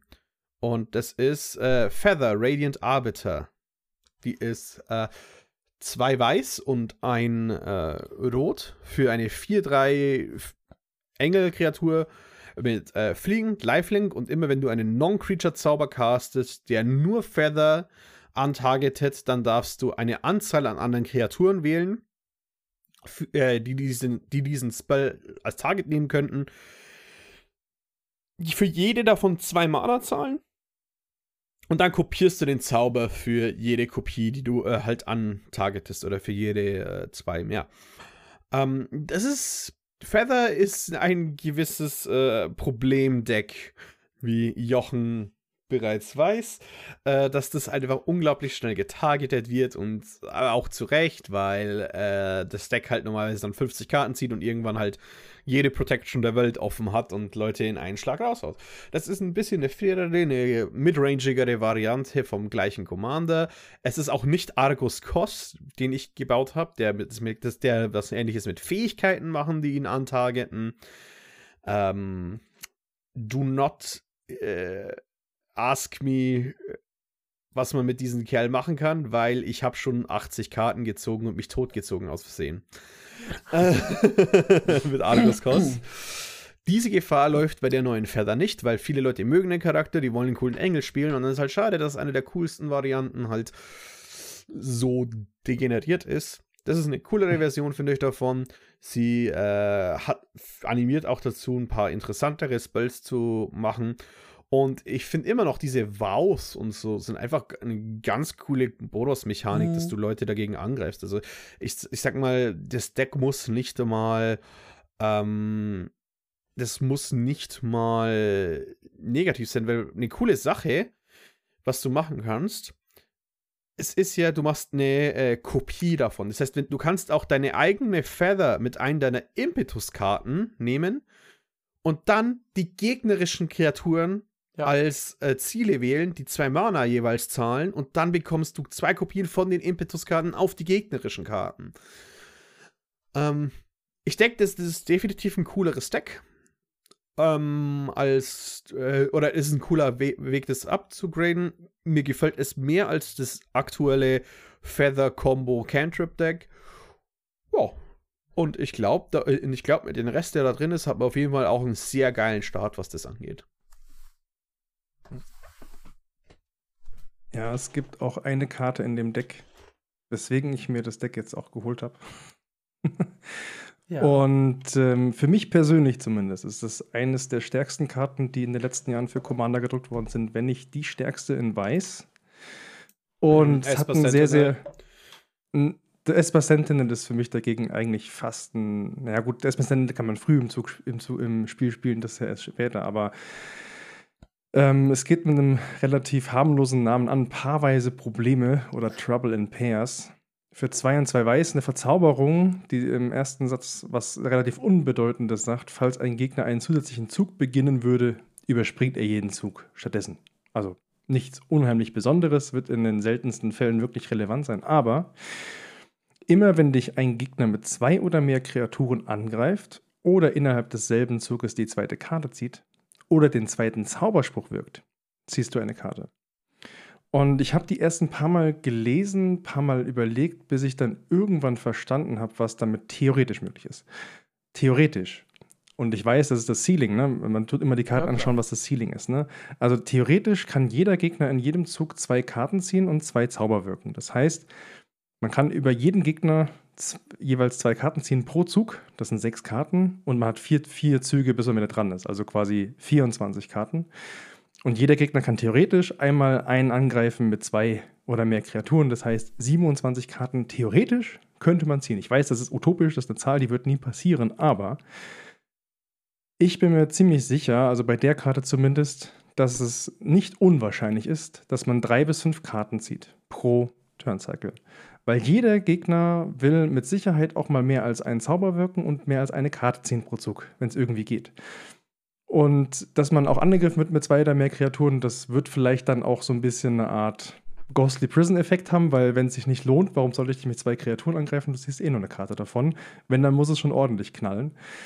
Und ich weiß nicht, also wahrscheinlich, vielleicht überschätze ich die Karte auch massiv, aber ich finde es halt, wenn man jetzt in Zeiten sind, wo Smothering Tithe und Heuristic Study verdammt teure Karten sind und die auch sehr, sehr gern gespielt werden und auch sehr stark sind einfach. Und das damit vergleicht in Weiß, wo es sonst immer relativ schwierig ist, asymmetrische Zieheffekte zu haben, ist das wahrscheinlich die beste weiße Ziehkarte, die es gibt. Hot Tag, die Karte ist Müll. Ja, let's see in einem Jahr. Ähm, das ist keine gute Karte. Und äh, Esper Sentinel ist zehnmal besser. Äh, der Grund, weswegen ich das sag, ist, äh, das gleiche wurde über Smuggler's Share, eine Karte, die in diesem Deck ist, äh, gedruckt. Mhm. Boah, die wird doch so viele schöne Karten ziehen. Der Gegner muss doch nur zwei Karten, äh, äh, zwei Karten in einer Runde ziehen und dann bekommst du doch einen Treasure Token dafür. Diese Karte ist original nullmal getriggert in einem Jahr, wo ich diese Karte gespielt habe. Vielleicht ein oder zweimal. Aber diese Karten funktionieren nicht, weil es, weil es lohnt sich, drumherum zu spielen und es ist zu einfach, drumherum zu spielen. Man macht halt dann in seiner Runde ein, äh, eins und dann spielt man halt sein Instant in der Runde dann auf und hat trotzdem seine Mana-Effizienz gehabt. Diese Karten bremsen in Gegnern nicht annähernd so aus, wie man denkt, was man theoretisch an Karten ziehen kann, weil es ist halt, äh, es ist halt krass, weil jeder so, oh, du spielst die Leute, äh, jedes Mal, wenn jemand ein blaues Deck ist, Triggered Smuggler Stash in dem Sinne. Selbst, die, selbst diese Decks können teilweise dann halt ihre Züge so aufsplitten, dass sie während jeder Runde halt eine Karte ziehen und immer dieses äh, Ding umgehen. Und vier Mana für ein weißes Enchantment ist viel. Es könnte auch eine Smothering Tithe sein. Der Grund, äh, weswegen eine Smothering Tithe gut ist, der Gegner kommt nicht darum, wenigstens die erste Karte zu ziehen. Stimmt. Und, ähm, und selbst die zieht, äh, zieht den Hate auf einen extrem schnell. Ich glaube, die Karte liest sich halt genau wie Smuggler Share so unglaublich gut. Sie wird super teuer, wahrscheinlich in Presale sein. Aber ich glaube, sie ist in, sie ist vielleicht ein Mühe besser als Smuggler's Share. Und vielleicht ist es eine spielbare Karte. Aber ich würde nicht darüber hinweggehen, dass diese Karte, das Maximum, was ich an ihr denke, ist tatsächlich, dass es sich um eine spielbare handelt. Keine gute Karte. Wenn ich jetzt einen Discord hätte, würde ich da rein, direkt reinschreiben, remind me 12 months. Wir werden es sehen. Hm? Wir werden es sehen. Ich mag dran, dass die. also, ich würde euch jetzt, ich gebe euch mal paradoxerweise beiden recht, was die Einschätzung der Karte angeht. Also, du hast natürlich das Ceiling gut beschrieben. Ich glaube, das ist die Threat, das, das, das ist das Threat Assessment von der Karte, wenn die jemand sieht. Mhm. Ähm, weil dann sagen Leute, ja, Moment mal, dann ziehst du ja wirklich in jedem Zug drei Karten. gut, also man kann es nicht unendlich lang machen, weil irgendwann ist man tot, wenn man die ganze Zeit mit zwei Kreaturen angegriffen wird oder mehr. Ähm, hm. Aber das kann so eine Karte sein. Ja, da stehen sehr viele starke Sachen drauf. Äh, zum einen wird die wahrscheinlich sofort weggeschossen, wenn Leute sich unsicher sind, wie sie drumherum spielen wollen. Zum anderen ist es halt so, ja, okay, dann ist mein erster äh, Spell in diesem Zug ist halt ein Enchantment Removal.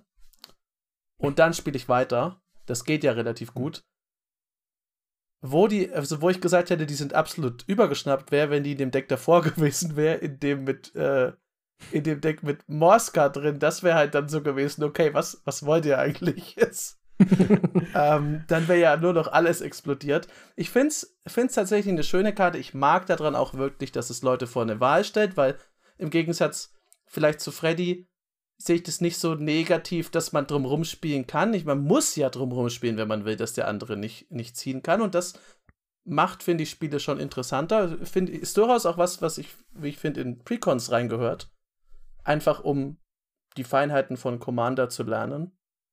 Und ich bin sehr gespannt, wie das läuft. Also ich sehe jetzt schon bei der Einschätzung irgendwie 26 Dollar. Ja, das wird wahrscheinlich der Grund sein, warum sich alle Leute dieses, äh, dieses Set holen. Unter anderem ich. Ja, es ist auch aber vollkommen in Ordnung. Ich habe da. Ich freue mich, es ist mir eigentlich egal, warum Leute Boros-Sticks sich kaufen. Naja. Die, die, äh, mein, mein, großes Problem ist der letzte Track Record. Also, es geht ja nicht nur um Smuggler Share, es geht auch um Monolog-Text und es geht auch um Cunning Rhetoric. Drei Karten, die borderline ja. nicht spielbar sind. das liegt aber, glaube ich, daran, dass einfach, wir sind noch nicht über den Punkt, wo wir in Weiß nicht dieses, dieses leichte Hyperventilieren haben, wenn was kommt. Weil ja, aber in anderen Farben würden wir sagen, ja, okay, es ist eine gute Karte. Ähm, es gibt auch andere gute Karten. In Weiß ist, ist man halt immer noch so, oh Gott. Hier ist aber noch vielleicht ist. mein anderer großer Hot Take davon. Weiß ist, äh, Card Draw in Weiß ist überbewertet. Den braucht's nicht. nicht nur, weil ich, weil ich davon ausgehe, jetzt so ein, oh, es braucht überhaupt kein Card Draw. Mit den ganzen Clues, mit den ganzen Mana-Generationen, mit der ganzen generischen Colorless Mana, die, die die mittlerweile machen können. Und durch Clues können sie, haben sie, haben sie eh schon keine Ressourcenprobleme mehr. Die haben jetzt schon seit zwei Jahren keine Ressourcenprobleme mehr. So dass dieser Card Draw tatsächlich, ja, es, es, ist, ist ja schön, Karten zu ziehen, aber meine Fresse, wenn wir mal hinschauen, was alles äh, in den letzten Jahren so drei CMC-Karten reanimiert, die dann einen wieder reinziehen, die dann sowas wie Lauren of the Third Path sind, die ja was zerstören und dann einen ja dann trotzdem nachfüllen können und dann der, immer auch noch der Person nebenbei aushelfen können. Ich bin mir nicht mal sicher, ob wirklich der Card Draw so, so, viel, so viel Wert hat als sich mehr, weil er existiert in anderen Formen, eben durch Recursion, dadurch, dass du die gleichen Karten bouncen kannst, damit du Effekte doppelt triggerst oder Multiples von den gleichen machen kannst. So dass ich, ähm, ich denke, wir sind halt, ich denke, es ist halt immer noch diese Idee, weil, oh, was hat halt früher sehr starke was, was hat früher halt sehr stark funktioniert? Und es war halt Card Draw und Ramp. Das waren ja auch teilweise mit die besten Decks und effektiv wurde, war damals auch eins der besten CEDH-Decks darauf ausgebaut mit Thrasios und Tymna, wo das eine ist halt der, äh, der Mana-Sync, aber weiß, wenn sie einfach immer wieder das gleiche Gute machen können, ähm, die, diese Value-Decks sind auch nicht mehr das Beste, was du in CEDH machen kannst. Und ähm, ich glaube, wir denken viel zu sehr an den, was damals funktioniert hat und übersehen, was für absolut geile, geile Karten wir eigentlich dadurch bekommen oder Wege, das Spiel zu kontrollieren in Weiß. Weil ich möchte jetzt mal meine Lieblingskarte kurz vorstellen. Äh, es ist die Redemption Arc. Es ist zwei und ein Weiß, enchanted eine Creature mit einer Aura. Die enchanted Kreatur ist indestructible und ist gegoadet und für zwei Mana kannst du sie ins Exil schicken. Hört sich, nicht, hört sich nach nicht viel an. Aber tatsächlich, äh, dadurch, dass du die so oft recurren kannst mit sowas wie eine Sevins Reclamation und äh, wirklich die Hölle ist für den Gegner, das loszuwerden. Wenn der, wenn der ein Gruul-Spieler ist und du haust es auf den Commander von denen, dann hast du einen Alliierten, der dir in, der, in dem ganzen Spiel 50, 60 Schaden macht. Was brauche ich? Drei Karten, die 20 Schaden machen, wenn ich eine Karte habe, die 60 Schaden macht. Ich dachte mir lustigerweise fast, dass du die nimmst. Ich war auch gerade drüber und dachte mir, hm, einer von uns wird bestimmt die Redemption Arc haben. Das ist schön. Ich mag auch, dass man so ein bisschen am Abzug sitzt damit. Weil zum einen zwingst du ja jemanden, dein Verbündeter zu sein, und zum anderen sagst du, wenn du nicht mehr mein Verbündeter bist, dann werde ich dir aber jetzt deine Kreatur wegballern. Denn ich bin ja nicht doof. Äh, also Boros ist ja, ist ja nur auf der Seite der Guten, aber es sind ja nicht nett. Ich finde, das, äh, das verkörpert das eigentlich ganz schön. Bei mir ist es, ähm, meine neue Lieblingskarte ist Take the Bait. Muss ich sie mal suchen? Wo ist sie hier? Take the bait. Da. Ein Instant für zwei und rot-weiß und sagt, man darf es nur während ähm, eines gegnerischen Zuges und nur im Combat spielen. Also habe ich ja vorher gesagt, Combat Tricks. Verhindere allen Kampfschaden, der dir in diesem Zug, also dir und Planeswalkern, die du kontrollierst, zugefügt würde. Enttappe alle angreifenden Kreaturen und goade sie. Also stachle sie an und nach dieser Phase gibt es nochmal eine Kampfphase. Also das ist das. Das funktioniert dann tatsächlich. Ist eine Karte, die sollte man sich vielleicht das Mana dafür offen halten, wenn man diese ganzen Effekte hat mit zwei oder mehr Kreaturen greifen mich an. Weil damit kann man sehr gut das Spiel drehen, in einem guten Fall. Das ist aber auch, wenn man nicht dadurch gewinnt oder jemanden komplett rausnimmt. Das ist einfach. Das ist ein geiler Moment. Diese Karte erzeugt coole Momente man nimmt das komplette Arsenal von einem Gegner und richtet es gegen jemand anders. Der andere darf ja wenigstens noch aussuchen, wo es hingeht.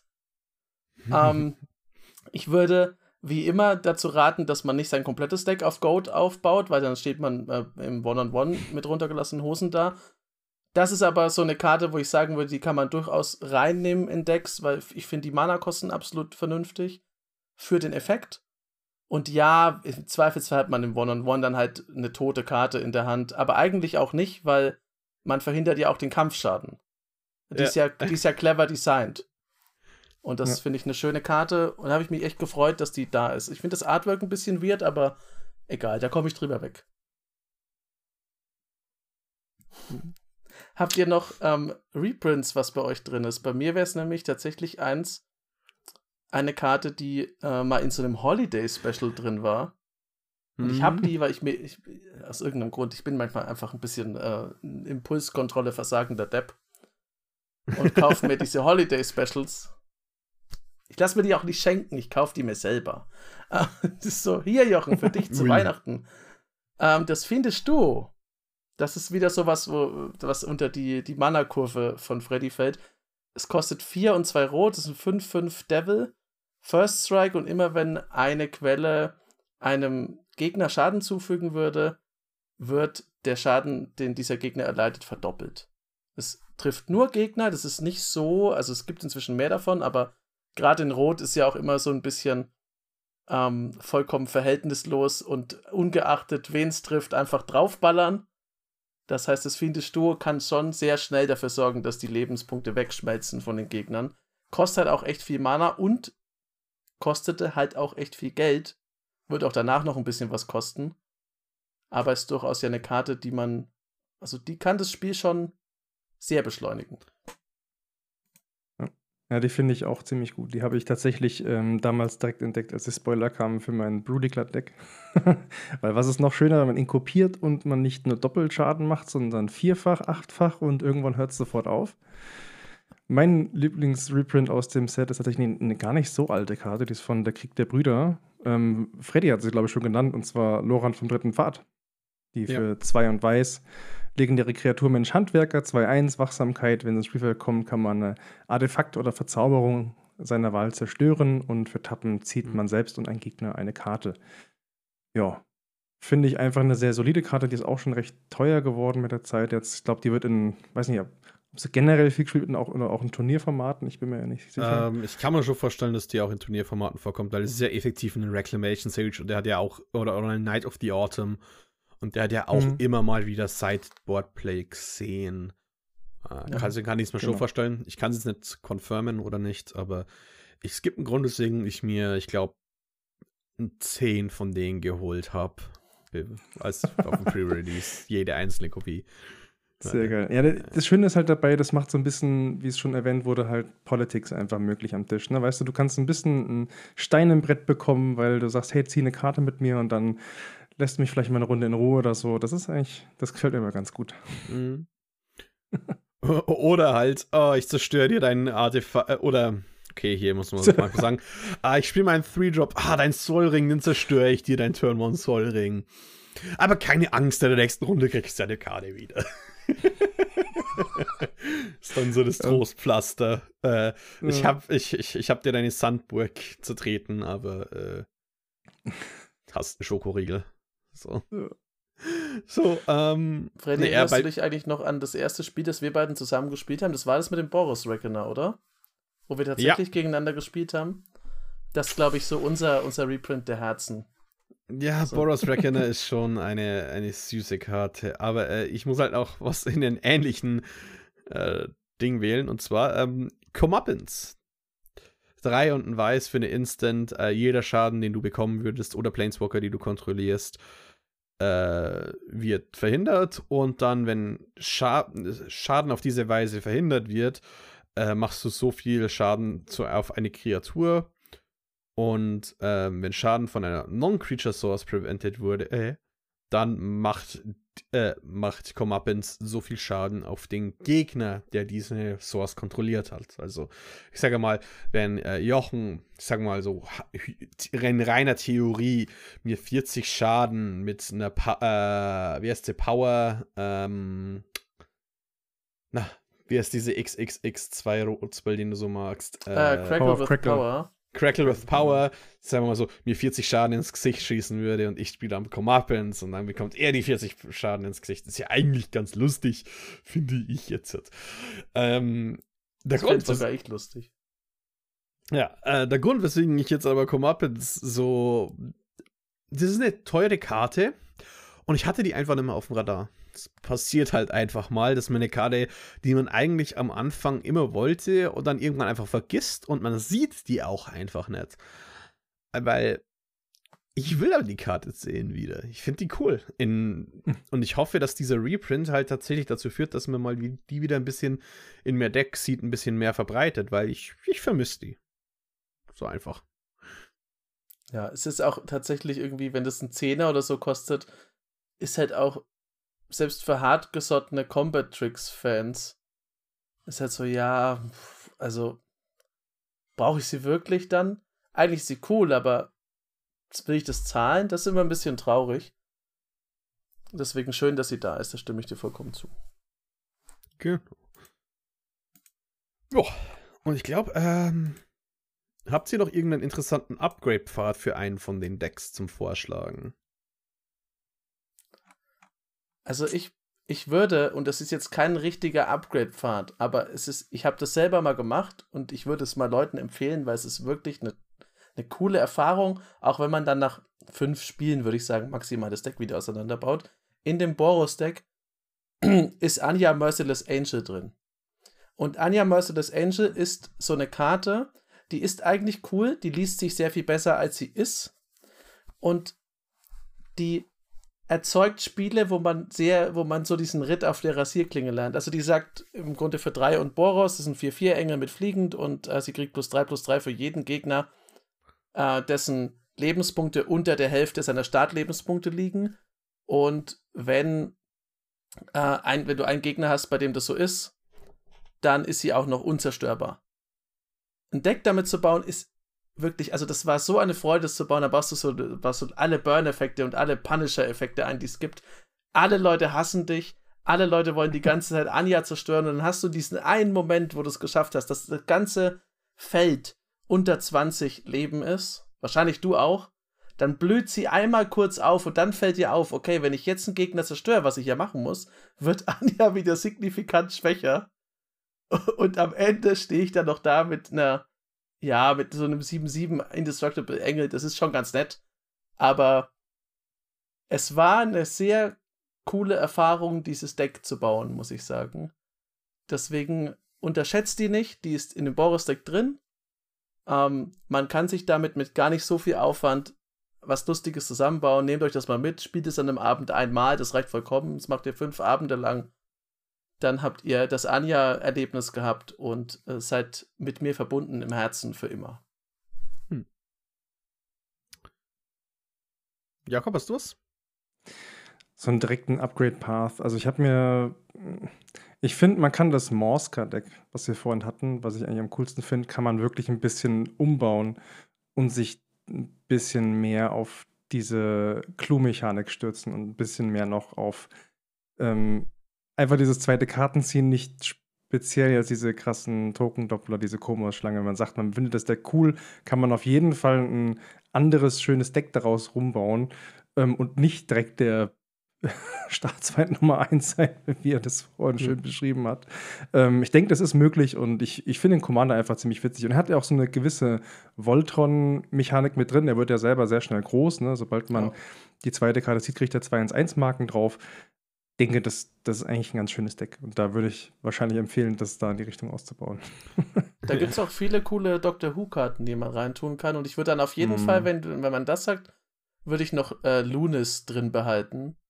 Diesen Typen, der, mit dem man Clues opfern kann und dann vom Gegner Dinge spielen. Das ist schon sehr, das ist ein sehr cooler Backup-Plan, wenn man sowieso schon viele Clues hat.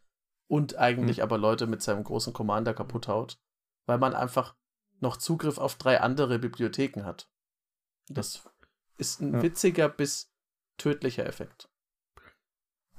Ich, ich habe schon gesagt, mit den Vows und Impetus-Karten, so kann man relativ viel machen. Ich würde auch tatsächlich bei diesem Blame Game weiterbleiben, dass halt dieses Feather Enchantress Goat Deck wahrscheinlich was, äh, was ist, was, was viele in der Zeit nicht auf dem Schirm hatten, aber auch echt extrem, äh, auch einen extrem interessanten Kern hat, weil zum Beispiel der, ähm, das Fiendisch Duo, das auch Jochen vorher erwähnt hat, es macht ja nur Schaden von Gegnern. Das heißt, wenn du einen Wow auf eine gegnerische Kreatur hast, dann doppelst du auch die gegnerische Kreatur tatsächlich, wenn sie jemand anders angreift und so. Mhm.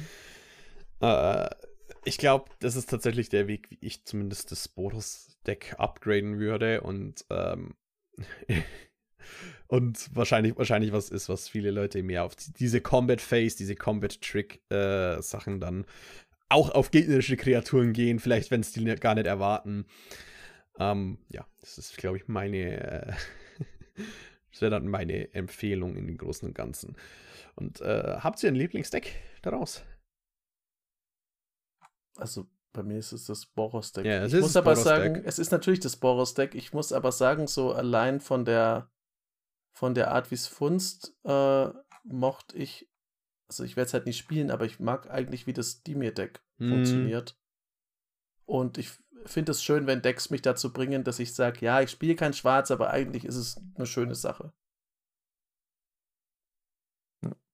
Ich habe es ja schon gesagt, bei mir ist es äh, Deep Clue finde ich eigentlich ganz ja. cool von der Idee her. Ähm, unabhängig davon, was für Schwierigkeiten einem Deck bevorstehen, wenn man das Deck aus der Box spielt. Ähm, und unabhängig davon, dass ich mir das Boris-Deck bestellt habe. ja. Es hat auch den besten Namen, muss man. Also gut, ich glaube, Blame Game und Deep Clue Sea streiten sich um den besten Namen in dem Cycle. Die anderen sind mhm. nicht so spannend, finde mhm. ich, wie die. Auf Deutsch ist es halt noch besser. Dreiste Schuldzuweisung. Ah, sehr geil. Ja.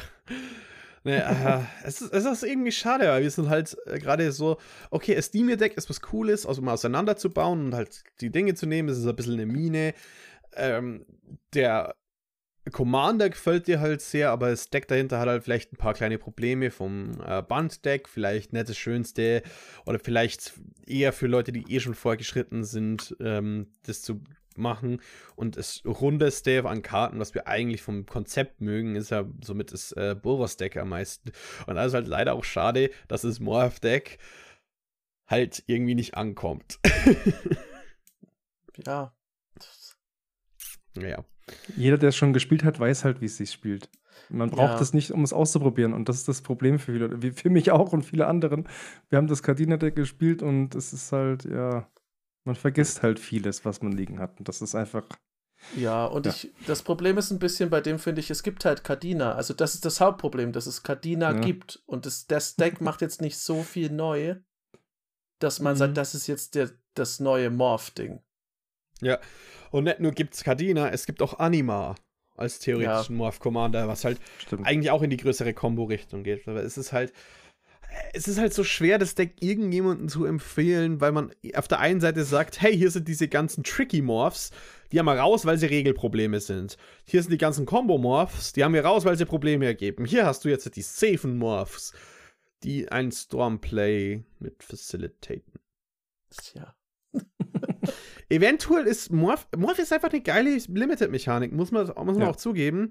In Limited super schön, wenn es gut funktioniert. Also in Khans of Takir hat es wahnsinnig gut funktioniert. Es gab ein Problem, glaube ich, im Originalen, weil es gab einen quasi unwinnable 50-50, wo du wirklich einen Morph schätzen musst in, gegen Rot, was schade war.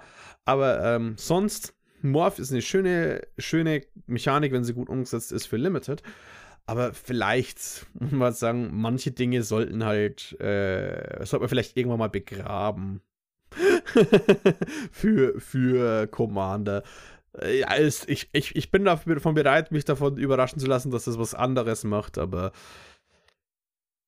wenn es halt, äh, ich, die ersten Upgrades, die ich machen würde, sind schon wieder Overruns, weil wenn ich 15 2-2er habe und dann in Overwhelming Stampede mache, ist das Spiel halt vorbei. Wie, ja. wie soll das diesmal anders sein?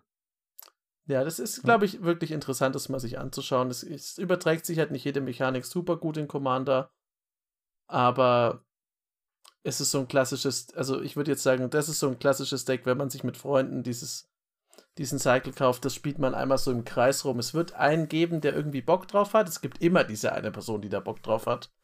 Äh, und alle anderen werden das mal spielen und sagen, also irgendwie das landet so gar nicht in meinem Herzen. Ähm, ich gebe das mal nach, nach rechts weiter und dann ist da, sitzt da jemand. Ja, ja, ich kann mir, ich habe ein eidetisches Gedächtnis. Ich weiß alles, was da drunter liegt. und jetzt kracht's. Ja. So. Gut, aber jetzt, glaube ich, haben wir genug über die Decks gedacht, wenn, äh, gesagt. Ich will mich nochmal kurz bei Ultimate Guard bedanken fürs Sponsern vom Kanal, fürs Sponsern von äh, Spotify. Und ich möchte mich auch noch bei unserem Gast äh, bedanken, der jetzt doch gut mitgemacht hat. Und äh, es ist immer nice, dich dabei zu haben. Und es war auch schön, bei dir dabei zu sein. Ja, vielen, vielen lieben Dank. Mir hat es auch sehr viel Spaß gemacht, es ist immer eine Freude. Vor allem, ich finde es auch vor allem sehr spannend, dass halt auch viele unterschiedliche Meinungen da sind. Das macht es dann immer sehr, sehr spannend, im Nachhinein auch mal zu betrachten. Ja, Schauen wir mal in, in, einem Jahr, wie die Karte sich so entwickelt hat, ob sie wirklich so gut ist, wie ich denke, vielleicht auch einfach nicht. Du hast den Freifahrtschein, uns äh, in einem Jahr daran zu erinnern, in irgendeiner ja. Januarfolge kannst du sagen, hey, ich möchte zu Gast sein. Egal welches Thema, ich möchte einen 10-Minuten-Blog einfügen, warum ich richtig lag und Freddy falsch. Ey, und wenn es andersrum ist, kannst du auch einladen und äh kommst du zu mir und sagst dann, Jakob, ich hab's dir gesagt. Das, dann das lädt ist, Freddy sich selber bitte. ein, genau. Genau. Genau. ja. Ach, gut. Genau, ja. ich, ich wollte auch nicht, dass es so hart rüberkommt, wie ich gemeint habe, aber Alles ich gut. Ich, ich habe ein bisschen Hyperbole verwendet, aber ja. Wahrheit muss einfach sein. Für euch, die ihr zuhört, zuschaut, schreibt uns in die Kommentare oder auf Discord. Ihr findet alle entsprechenden Links. Ihr findet auch Links zu Jakobs Manneinzug Podcast und YouTube. äh, in der Beschreibung. Schreibt uns aber vor allem in die Kommentare, wie ihr das so seht. Also, was ist euer Lieblingsdeck? Habt ihr schon einen Plan, falls ihr einfach out of the box spielen wollt oder falls ihr direkt was upgraden wollt? Oder vielleicht kauft ihr wirklich, ähnlich wie du, Jakob, vielleicht kauft ihr auch speziell für eine oder wenige Karten nur ein Deck. Sagt uns das einfach. Äh, ihr könnt auch gerne sagen, auf welcher Seite ihr seid in dem, äh, in dem Trouble in Pairs War. Ja, Freddy und ich haben paarweise Probleme. ja. ich würde sagen, eine Paartherapie ist in diesem Fall angebracht. Okay. Macht's gut. ciao. ciao. ciao.